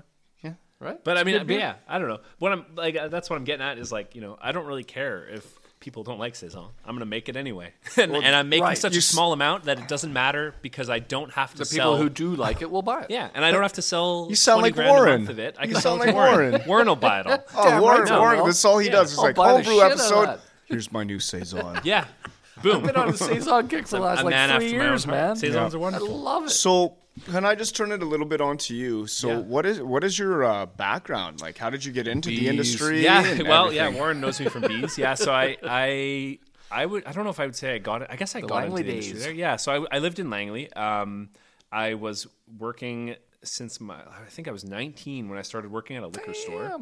Um, more than 10 years ago, and That's the age you have to be. yeah, I was working at a liquor store. Liquor store and liquor store work is shitty. If anyone, Oh, yeah. yeah. Loading that listening to this fridge. who work at a liquor store will know. Yeah. Um, but anyways, yeah, I was working for a liquor store, um, and the company that I worked for is a they own multiple liquor stores, mm-hmm. um, and they were opening. Well, they had this they had this space that had a grandfathered kind of unique license in one of their liquor stores. Was that for- how that worked? It was grandfather. grandfathered in. It was the only one in the province, or maybe there was one other. Really? Uh, one of a small handful, maybe only one of two. Um, Interesting. basically, it was a, a sub license inside the liquor store license Yeah. to allow for wine tastings and such. So they had Yeah. this little wine tasting bar, uh, walled off and with In a the separate corner. entrance in the corner, and uh, and yeah, they they decided they wanted to do something with it. I pitched to them, hey, why don't we do a craft beer thing? Mm-hmm. They said, you know, we could do that, but like, do you want to be in charge of it? I was like, hell yeah. Okay. uh, and this is me being, you know, I was probably like 22 or three. Uh, and so they, I don't know if they, they fully trusted me to manage it or run it. And they, and, and they were like, so they were like, there's going to be one other person. And, and so we, we interviewed a few people from other liquor stores. Basically, they put out a call to all the liquor stores of their group. Yeah. I think there's 12 of them. Oh, something. okay. So looking for and they said, we need someone else who loves craft beer to run this Yeah. thing. Okay. Come in for like an open, an interview sort And of thing. And keep trusting it in check. Yeah, yeah, exactly. And so and so they uh, they brought in Mike, who's a friend of mine, who was working at the White Rock liquor store, I think, at the time, and he we were the co-managers of Bees Craft Beer Lounge, which was uh, something that opened, I think, I want to say in 2016, might have been late 2015, something like that. Um, and I was already into craft beer. Uh, I'd been into craft beer for a few years. I, I hadn't. I don't even think I'd started homebrewing yet, but I was. I was definitely into it. And um, yeah, it kind of settled in. We we did some very mild renovations on the space to kind of make it look nice, and then brought in uh, a bunch of beer from all the importers, and uh, we would have we had a bunch of bottles, cool craft beer bottles. We were the only place in Langley that had good craft beer, and we would do bottles, uh, flights from bottles, a weekly flight. Um, so I, it was my job to both order the beers, so like pick what beers we got, and write up a uh, a full like detailed write up of each beer. for our flight list every week for Right. 10 different beers that we would pour from bottles and then, you know, seal with these little resealable caps. Yeah, yeah. And uh, yeah, I worked there for a couple years, and then I stopped working there. That was a pretty unique place. They was a were- very there was place. some really cool stuff going on there. Oh, very cool A beer. lot of the beer geeks kind of gravitated there. I was there several times. Um, I know my mom was there like weekly, Yeah, pretty, yeah. pretty much. Yeah, that's right, Um, Jackie and Don. And I think at some point, the, some of the brewers in the area probably started popping by, or Yeah. vice versa. And That's where uh, the owners of Camp Brewing met each other. oh yeah, Kevlar and those guys. Yeah, exactly. Really, yeah. Kev? Dave. Yeah. Dave? Well, Oh, Kevin and Dave, obviously Kevin and Tammy were already married, but but that's where I think I think that's I'm. Uh, they might correct me when they if they hear this, but I think that's where Kevin and Tammy met Dave, who's their brewer. Really? Um, At Bees. at Bees, and so we yeah We can go we, back. We've know, already podcasted Yeah, with them, yeah. so boom. We- He but like you know, that's what it's all about. Bees was Bees was all about kind of building. I the think they did talk about that craft because beer they had the was a Lang- they had the Langley place. Homebrew Club. Yeah, yeah, we started. Well, shit. the Langley Homebrew Club, uh, Dave and I started. So and it- so I'm yeah. actually still uh, like And the, Dave still uh, goes once in a moderator. while. Yeah, but I, God, but we I gotta started go that, there. and that was uh, yeah. So we started the Full Barrel Homebrew Club, um, and that was that was me and Dave, and I think Brandon was the the third person that was like the you know in charge. Cool. Um, I'm still a moderator and stuff, but I don't really participate. in it. I just don't have time. But but anyways, yeah. So I lived out in Langley. That's my background. Uh, I started working at a liquor store. Uh, went in, on to managing or co-managing bees with Mike, um, and went from there to working at Trading Post. I worked as their tasting room manager for Ah, the first, yes. essentially the first year they were open. Just Really? under a year, yeah. It was a whole year. Oh, well, it wasn't quite close a to year. it? Yeah, something like that. It was like nine months or something like that. So I was uh, that was where I got some management That's experience. Like I was, I was manager at Bees, but I was in charge of just ordering beer and um, ordering beer and making flight lists, and that was kind of my duties at Bees. And Mike took care of some of the other important things uh, that managers do.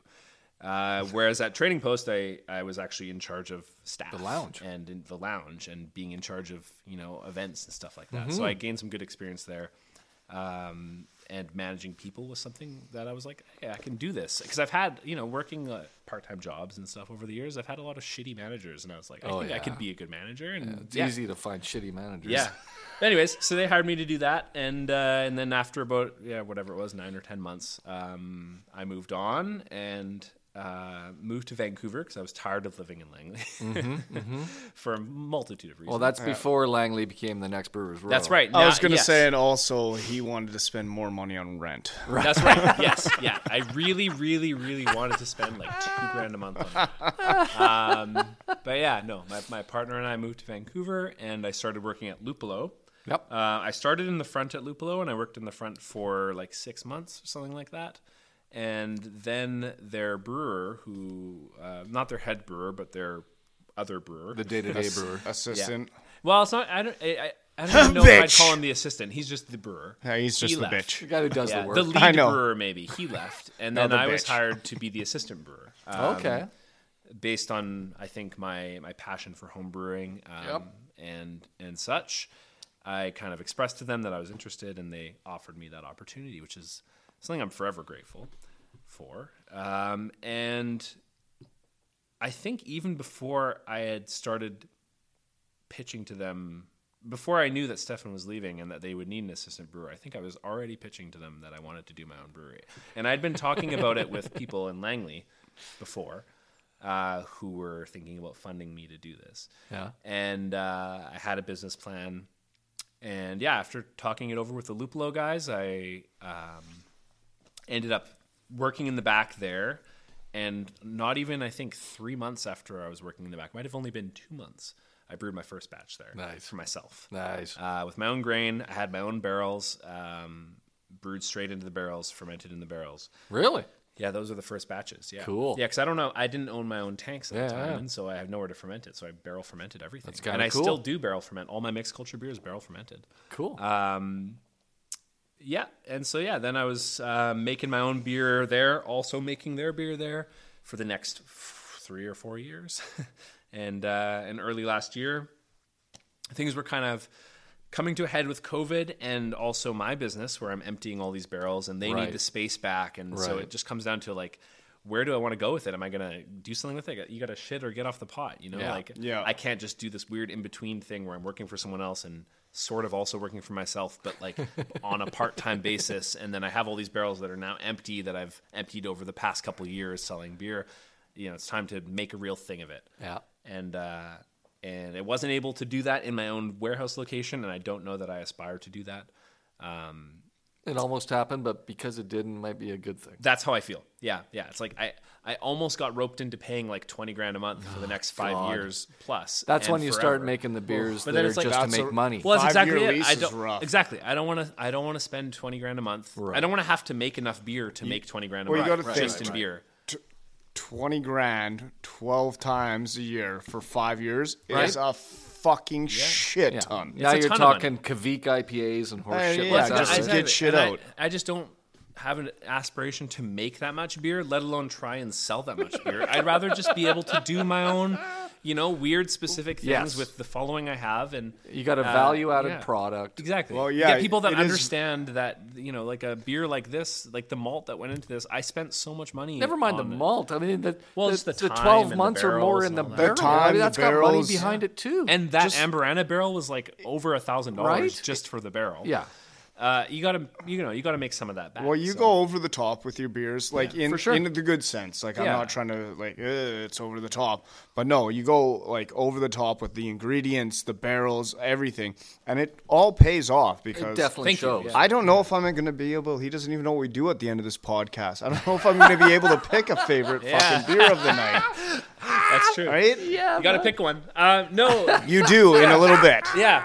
I don't know. Yeah, it's That's a toughie. but I that's know. that's the fun. shit. That's the fun thing. You know, like I I really like, and I feel like I've done a really good job to kind of build um this corner of the market for, For sure. And I don't. I can't people, think of anybody off the top of my head in BC that is direct competition with you. Yeah, it's people that You've done a great job of carving out thank your own spot. Thank you. And I and I, I think I've carved out enough space for myself for sure. I can, you know, I've like I said, I've got years of releases like this ahead of me, plus all the mixed culture, uh, fruited sour and barrel fermented wild ale sort of things. Mm-hmm. I hate the term wild ale, but you know what I mean, like that that Yeah. style of beer. Um, and I think that I can sustain that and see where I am in a few years. And if I still want to lease a building, you know, maybe I can find a brewery that's gone out of business and lease their building ah, because That might happen. Yeah. You never know in With the number days. of breweries in Vancouver right now, there's Oh, probably a very Well, good chance yeah. that a few of them are going to go out of business. He'd probably couple hope years. for one that's not in Vancouver, so it's cheaper. Well, I'm not, and that's that's that's the other thing is like I'm not even hoping that anyone fails. I'm just No, saying, it like, just I don't really happens wanna, sometimes. I don't really want to lease a building like spend years renovating Right. and waiting for permits and all Right. that, and just be throwing money So you want away. a place Just the dealing with brewery's already city. been in and exactly, it's ready to yeah. go. I think that's that's my two options at this point. It's either find a place that is a brewery that is Yep. uh, I'm taking over their lease, or uh, find a warehouse immediately next door to a brewery, like something like I, I I've talked briefly about this with Four Winds, Right.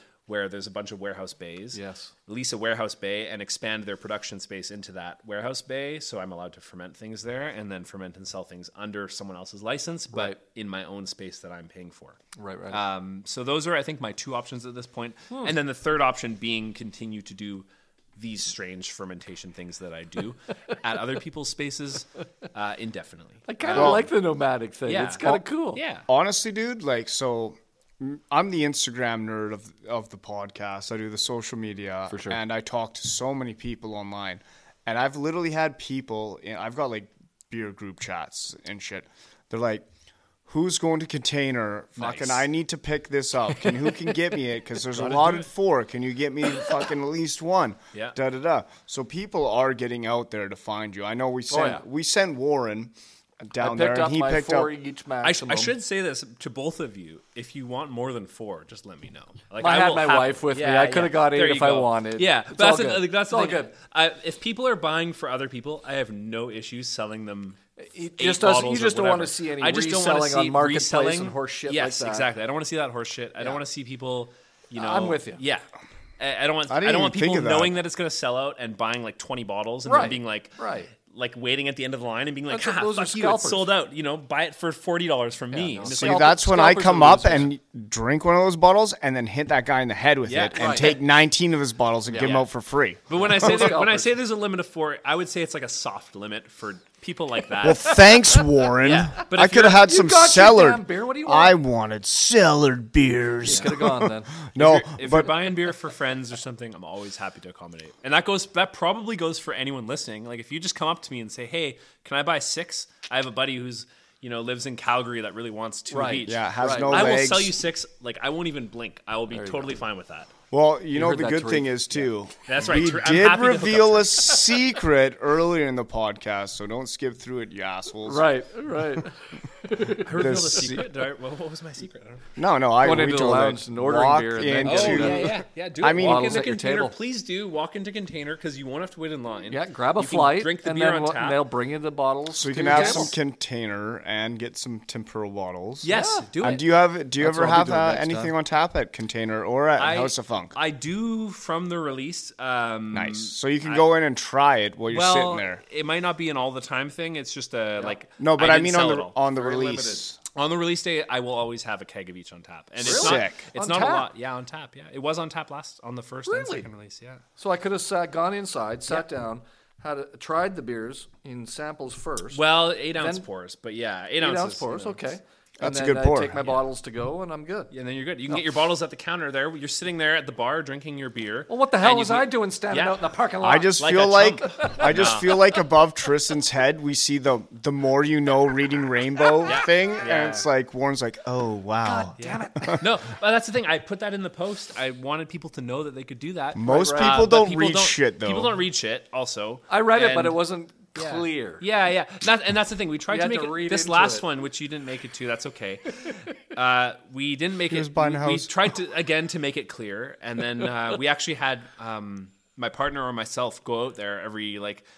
While there was a line, we Oh, would go out there and just address the line as a whole and be like, "Hey, just so y'all know, if you're waiting and you want to drink some on tap and still get bottles, Come just on come on in." in because the tasting room's not full, so might as well fill her up."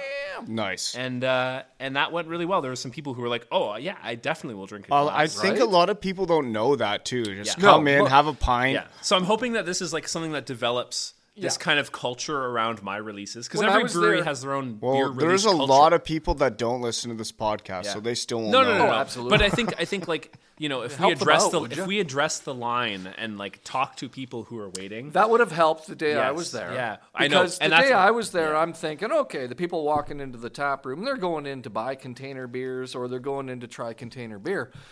I, I didn't know uh, in any. I had no idea that you could walk. Jason on in walked there right and- past you Right. Thanks for stopping and telling me, Jason. Appreciate it. he doesn't listen to this Jackass. he's got ADD But that's basically, I think, I think the first release we weren't going out there and telling people Right, that actively. right. I think that, it, you know, like I walked out and let everyone know five minutes before the release started. I was just like, hey, if anyone wants to come in and drink some, don't wait in line. Just come on in, and we'll give you a glass of beer, and you can buy bottles, and you don't have to wait. That's a win-win. It's a win-win-win-win. And then love also, like you know, have a glass and then have some container pilsner or something. It's a Right? wonderful. oh no container Go. IPAs There all day yeah, oh, yeah. all day container IPAs I'm just, I'm just so saying, like, good follow up Munich wine with now- like a pilsner is like a really nice. nope now IPA. we know, and everybody listening That knows frostbite how IPA, to deal with it next very time. tasty. so good. Yeah. they, they've been actually nailing it. Uh, like shout out to Container for allowing you to have some space. Thank That's you, very cool friends. They are wonderful. We'll tell them to get on the goddamn podcast. I, I'll talk to Dan. Maybe he'll. Maybe I've already I've chat. already messaged them. Yeah. I'll uh, I'll talk to him. But yeah, no, I, I think that uh, yeah, I don't know. I'm having a good time with it. That's like my thing is like I don't really want to work for anyone else anymore. I want to do my own thing. If I can do my own thing uh, and make it from a business perspective, because I haven't paid myself a cent in the past five years that I've had my business. Yeah. I will probably start paying myself soon because I don't have a job anymore because I left my job to keep doing this and double down on this, which is what has resulted in these beers. Which is awesome. Yeah, it's awesome. I think so. I- I if I think- can pay I think myself so too, 'cause a I said little it. bit and get by. That's all I need, and that's I'll just keep doing it. You know, Well, dude, I think I think with your multiple releases you have coming out and you're working at two different places so you can do this, that, you know, it'll work out because I think there is a following for what you're doing. Because I know you haven't been around for a while, and as soon as I saw it, I was like, "Holy fuck, Warren, we got to!" And that's how we got reached out to get you on the podcast because we're just like, man. Tristan's been doing so much good shit. It's been like a year and a, almost a year, whatever it was. And it's like, okay, he's dropping two. Warren, can you, he's the only one that can make it. Can you get four of each? Get the allotted, and we sent it out to everybody on our podcast. Nice. Me and Warren have sacrificed ours. Yeah. So fuck you, Mike and Cam. Hey, you know what? Only one of you did because there's still a bottle of each of the first ones. Yeah. So we each sacrificed one because Yeah. we're we're good. Yeah. But no, honestly, man, I'm I'm excited to see everything that you're coming out and doing. Um, Thank you. it's gonna be it's gonna be good. Like the the hard part for me is getting downtown Vancouver, Yeah. but now you know me. That's right. Maybe I can hook you up. well, I'm- I, I'm I do work downtown. Yeah. There you go. If you work downtown, you're close. I'm close to East Van. I uh, I'm thinking about doing. I, I I have some ideas in the works for people who aren't able to come down on a Sunday. I know a lot of people that's like, oh, that's my day with the kids, or you know, I only get Saturday, Sunday to hang out with my wife. So like, I Well, want to hang out with my wife on Sunday. my- That's, I get that. My wife works full time. Yeah. and she's uh, weekends or she's working. I'm Yeah. home with my ten year old and my one year old. Yeah. No, so so I totally get it. There's Sundays don't work for a lot of people. So I'm I'm working on some ideas. It's it's in my brain, you know. I know you people are out there and need beer and want beer, but just can't come down on a Sunday. And uh and so yeah, so I have some ideas about how to do that. I don't know how I'll do it for sure yet, uh, or if those ideas will work, but there may be some options for people who want to um, buy beer in, say, an online pre-sale and then pick it up That's on cool. a day of their choosing.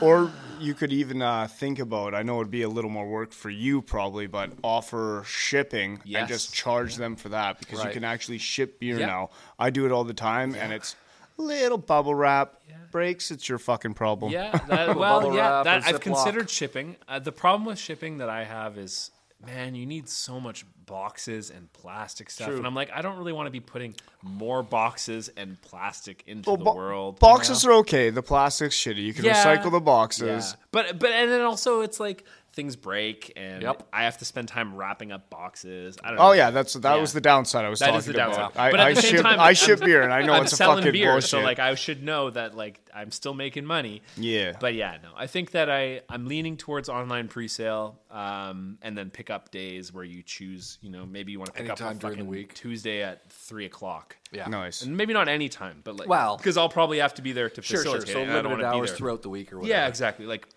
Monday, Tuesday, Friday, or Yeah. something. I don't know. Uh, so that's something that may happen, but not for sure yet. Yeah.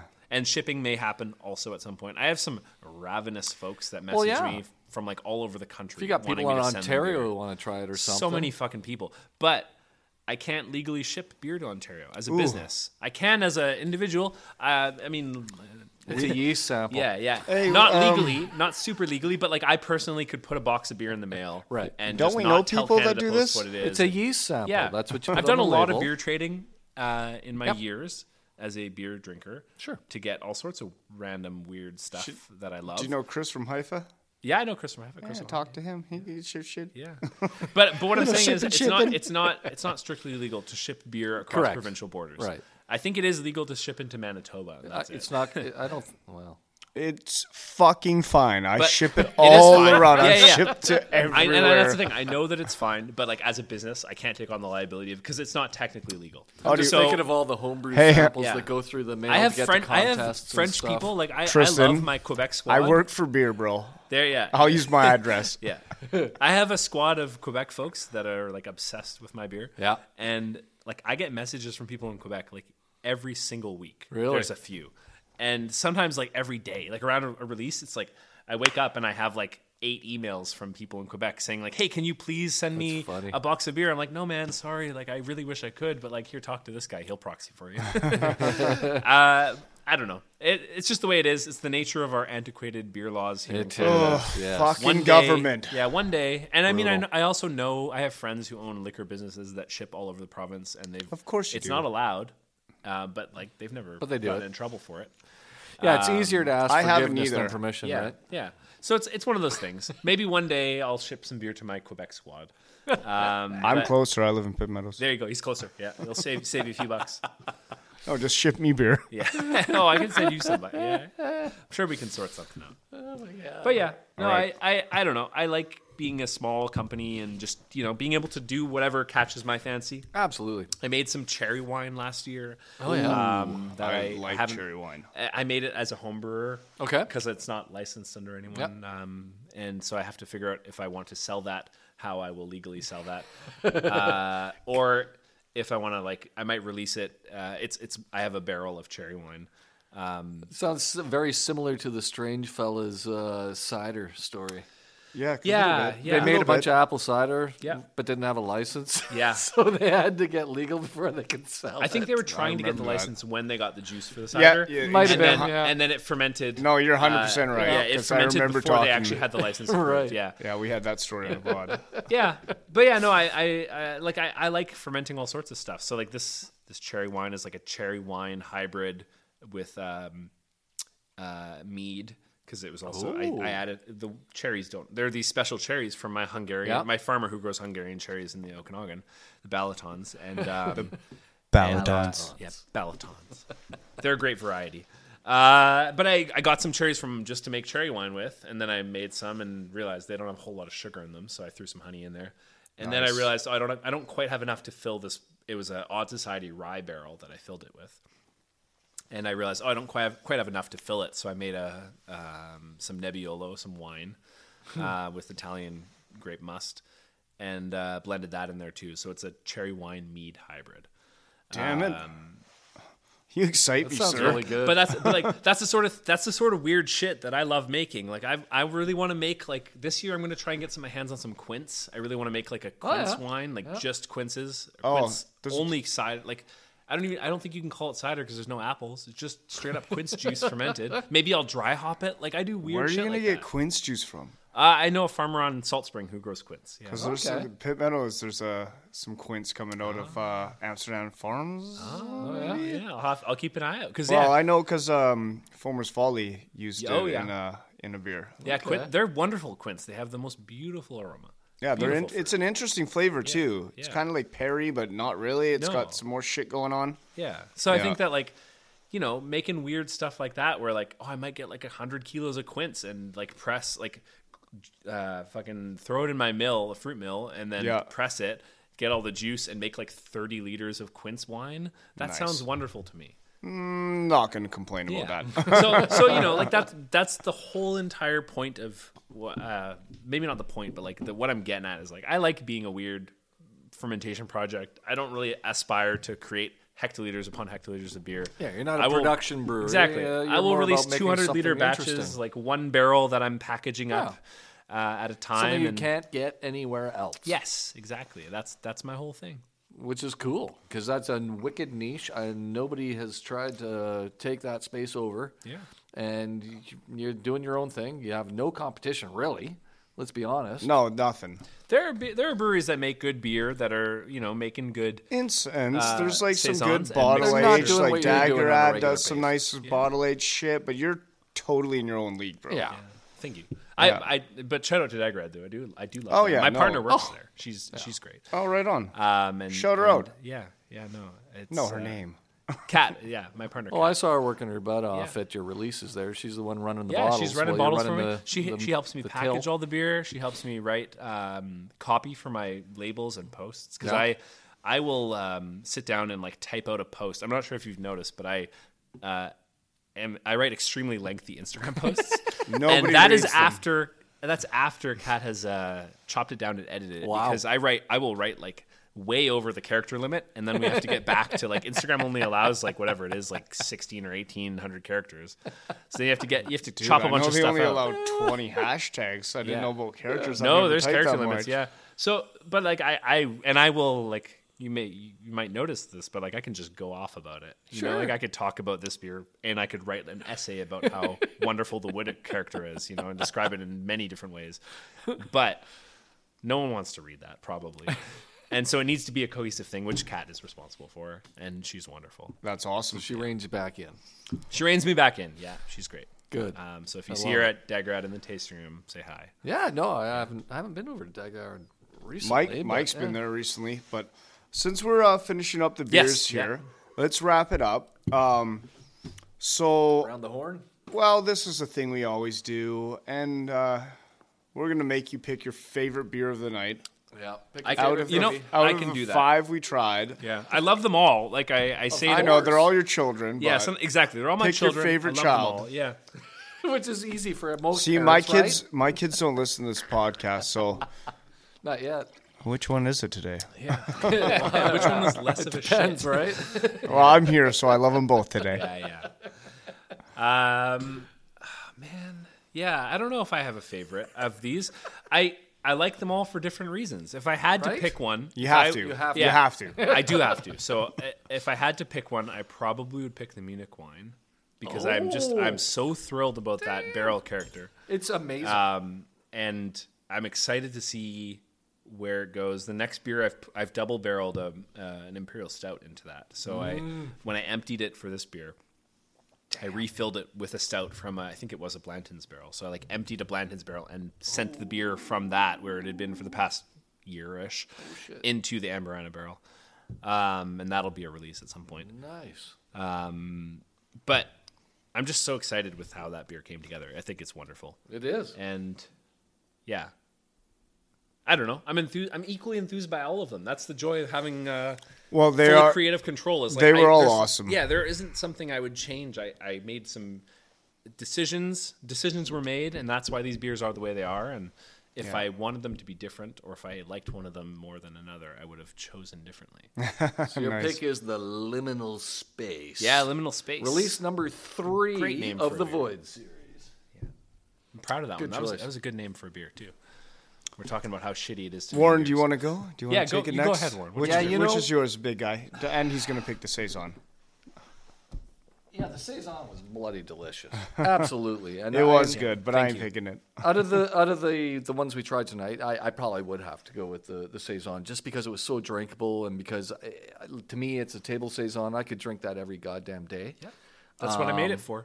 But going beyond that, if I had to go for one of these um, lovely dark, strong uh, beers, I think I would have to be leaning more towards uh, the Event Horizon, the first of the release, very just because it was just so simple. It, it's Yeah. it's it's plain or whatever. It wasn't, though. Which is It a was hard, which is a weird way to describe it because it's not. It, It's it super had so much shit going on in the thing because I'll fight you on that one. But I, I've also, I think I like it because it's super complex but simple. yeah, okay, I'll give you right? that. It's not. It's not over the top in no, any it's one way. proper. It's Right. a. I picked a barrel that I thought had the flavors I was looking for, Yeah. And I didn't do anything to it. And I it's just- delicious. I literally just added some CO two and put it in a bottle. All right. Keep it so, Jordan. saying that, Yeah. I'm going 100% Event Horizon. I really fucking enjoyed all the flavors on it. Yeah? The uh, Vanilla Geisha Horizon was very good as coffee. well. Like back and forth difference, but just the the first one, I don't know, maybe it's been in the bottle longer. Who knows? But that was that was good. Saying that, like I They're always say, good. All of them were good. Yeah, they was- saison. there's no I'm not a stinkers. saison guy, and that was I could drink more of that. That's Right? like a mow your beer lawn. Oh. Fucking. That's an all occasion. The shitty thing was though, if I was mowing my lawn drinking that with the dryness, I'd be drinking it nonstop. I'd just be like, I need another sip. Need another sip. That's what. Perfect. That's what saison is all about. right. Yeah. Yeah. It's got to be quenchy. You So know? everything's on point. So boombox or not boombox. Shut up, Jordan. Fucking uh, House of Funk. Yeah. Strong beers It's coming out there. Yeah. dude, it is, Yeah, it's man. gonna I come should out there when when the labels are finally done. Um, when I decide how I want to label Three it. weeks from now, right? You know, someone asked me like two months ago when I thought it would be ready, and I Oh. said in a couple weeks, Oh. and it's been two months. Okay. So when this podcast out, No rush. wait a week. It, yeah, who knows how long it takes you to turn a podcast, but it might Couple be weeks. out by then. a week. Yeah, it's it's at Three. least I would say it's at least um, early June. Okay. Context. All right. Uh, and I think that it's a great beer for the summer. I think that'll. Oh, that'll yeah, go it'll Will there work be a well. limit on those bottles as well? There's not going to be a limit. Perfect, I don't I'll grab a think case. I'm still well. I'm still and I'm still working out the details of how I'm going to release it with the uh, the Hoff boys. Yeah. and girls who work there. They're wonderful people. Yeah. Um, but we're not sure if we'll do it as a release like that or if we'll be selling it uh, to stores or how, how it'll all Gotcha. work. 'Cause I, I, I have to, you know, being in other people's spaces, I must be respectful of Yes. uh, their businesses and Yes, of stuff. course. So that's why container is only on Sundays and it's only a Sunday every now and then. that's when Uh, they that's can just, that's what works you. best for them, Right. And that's totally cool with me um, because I'm. Uh, it doesn't matter to me that that's a you know might be one of the slower days in the tasting room. That's fine, Right. I'm gonna bring some people down and they're gonna come buy my beer. Okay, And so, what you're saying is those releases could change to Tuesday nights. Yeah, no, I'm saying I'm saying Sundays is at Container is is pretty. I think that's pretty locked in. Okay. but but House of Funk it probably won't be Sundays because Yeah, I can't don't be two places at once. Yeah, um, and we don't know yet. Cool. Um, but you know, just give me a follow on the old Instagram and Yes. uh, and that's where I talk about everything. Do you want to throw out your social media handles for everybody, please? Uh, yeah, my Instagram is uh, temporal beer, T E M P O R A L B E E R. Uh, and Facebook is just reposts from Instagram, so just search temporal, you can find me. And Twitter, I'm not a Twitter literate person. No, I'm not a um, big but fan. You can follow me. I think it's temporal ales on Twitter. All right. Um, and so that's where- Instagram's the key. Instagram's the key. Instagram's the only one I really focus on. Yep. And honestly, I, if I could get away from it, I would, because you know, fuck Zuckerberg and all his garbage. Uh, so I do actually Well, also Truth have a ma- Social's coming. yeah, I do also have a uh, no, no, thank you. Um, I do also have a uh, mailing list, um, Oh, like an email thing? an email thing, which is uh, Oh, you can find in my Instagram uh, bio. So if you sign up for the email, uh, You'll get an email every now and then. You'll but be like, notified But when like honestly, like I things think I've sent one in the past six months Oh, because I haven't shit. released any beer. Okay. So I'm not a. I'm So not a- Instagram. yeah, He's go to bad at Instagram emails. And, and also uh, sign up for the mailing list because I, in the future, like I'm talking about how I might do like a mail, like a online pre-order sort of Right, thing. right. That Yeah. may be a mailing list only thing. oh, Um, and So sign up. sign up Okay. and uh, and I promise I won't spam you, won't get or sell your information because like what am I gonna fucking do? I'm not gonna Jeff sell. Bezos and freaking I'm Elon gonna- Musk I'll already send have you it. like I'll send you like an email with a really lengthy description of each beer, which you don't have to read. So you can could then just go may to the- get, you may get early access to. Don't to worry, his partner on Instagram will dumb it down for you, so you don't have to read his emails. Yeah, and that's that's basically it. Yeah. love it. Right on, man. Well, thanks so much for joining us. Um, fucking hyped to see the next couple coming out Dude, from both. These were so good. I can't Thank wait you. to see what you got. well, it was down it was road. honestly hard to pick tonight because that Oh, barley wine was fire too. They're all I- nine out of uh, ten for sure. thanks, if not ten out Oh, of yeah. ten. Come on. I'm giving 10 out of 10 on Right? everything I had except the Right? saison. I'll give that a fucking 9.5. yeah, I looked up and I was, I was glaring daggers at you. No, but but thanks guys. Thanks for having me and uh, Thanks for coming on. Thanks I for joining us, appreciate it. man. great to chat. I'm glad you guys enjoyed the beers. I'm and, glad. uh, Uh, I, when when things were quiet there, I was a little worried. So I'm gl- Yeah. really happy to see that you've popped back up and things are happening. I was and very you're quiet it work for forward. like a year. Yeah, I didn't I sell love any it. beer, Oh. and that was, let me tell you, not great for a business to not No. sell any beer for a year. It might, it might have made it a little more hypey, though, Yeah, maybe. dude. A little bit. I, it just makes it. yeah, I that came much back with more a exclusive. fourteen percent barley wine. dude, and you so- came Yeah. back with uh, four beers right Killing off it. the bat, Yeah. and Killing they're it. they're all good, man. So Thanks, if uh, on the next beer release, come out and ask for what he has left of the other two. Yes. that you maybe get some if I don't take them all. maybe. Yeah, yeah, we'll yeah. see. We'll see. cool. Anyways, thanks again, buddy. Cheers. Yes. Thank you guys. Appreciate it. Cheers. We out. Thanks for tuning in to Pacific Beer Chat. We can be found on all podcast apps as well as at pacificbeerchat.com. If you find a podcast app we are missing on, let us know and we'll endeavor to fix that. Leave us a review on iTunes as it helps expose more people to the show. You can email us at feedback at pacificbeerchat.com. We can be found on all major social media apps at Pacific Beer Chat. Logo design was by Tim, the craft beer tourist. Audio editing done by Cam, known as Cam on Tap on Twitter. To play us out, here is a clip of the song Lothian by the band Conundrum, performed by Kevin Ems.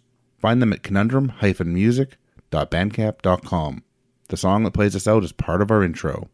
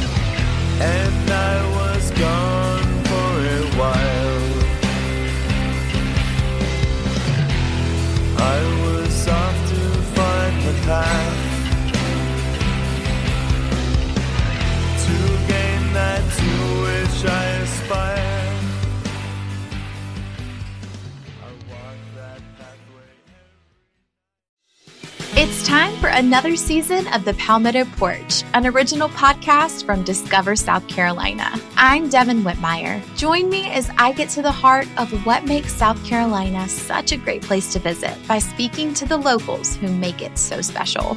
Premiering December 5th, find The Palmetto Porch wherever you get your podcasts. And for more information about our show, visit scpalmettoporch.com.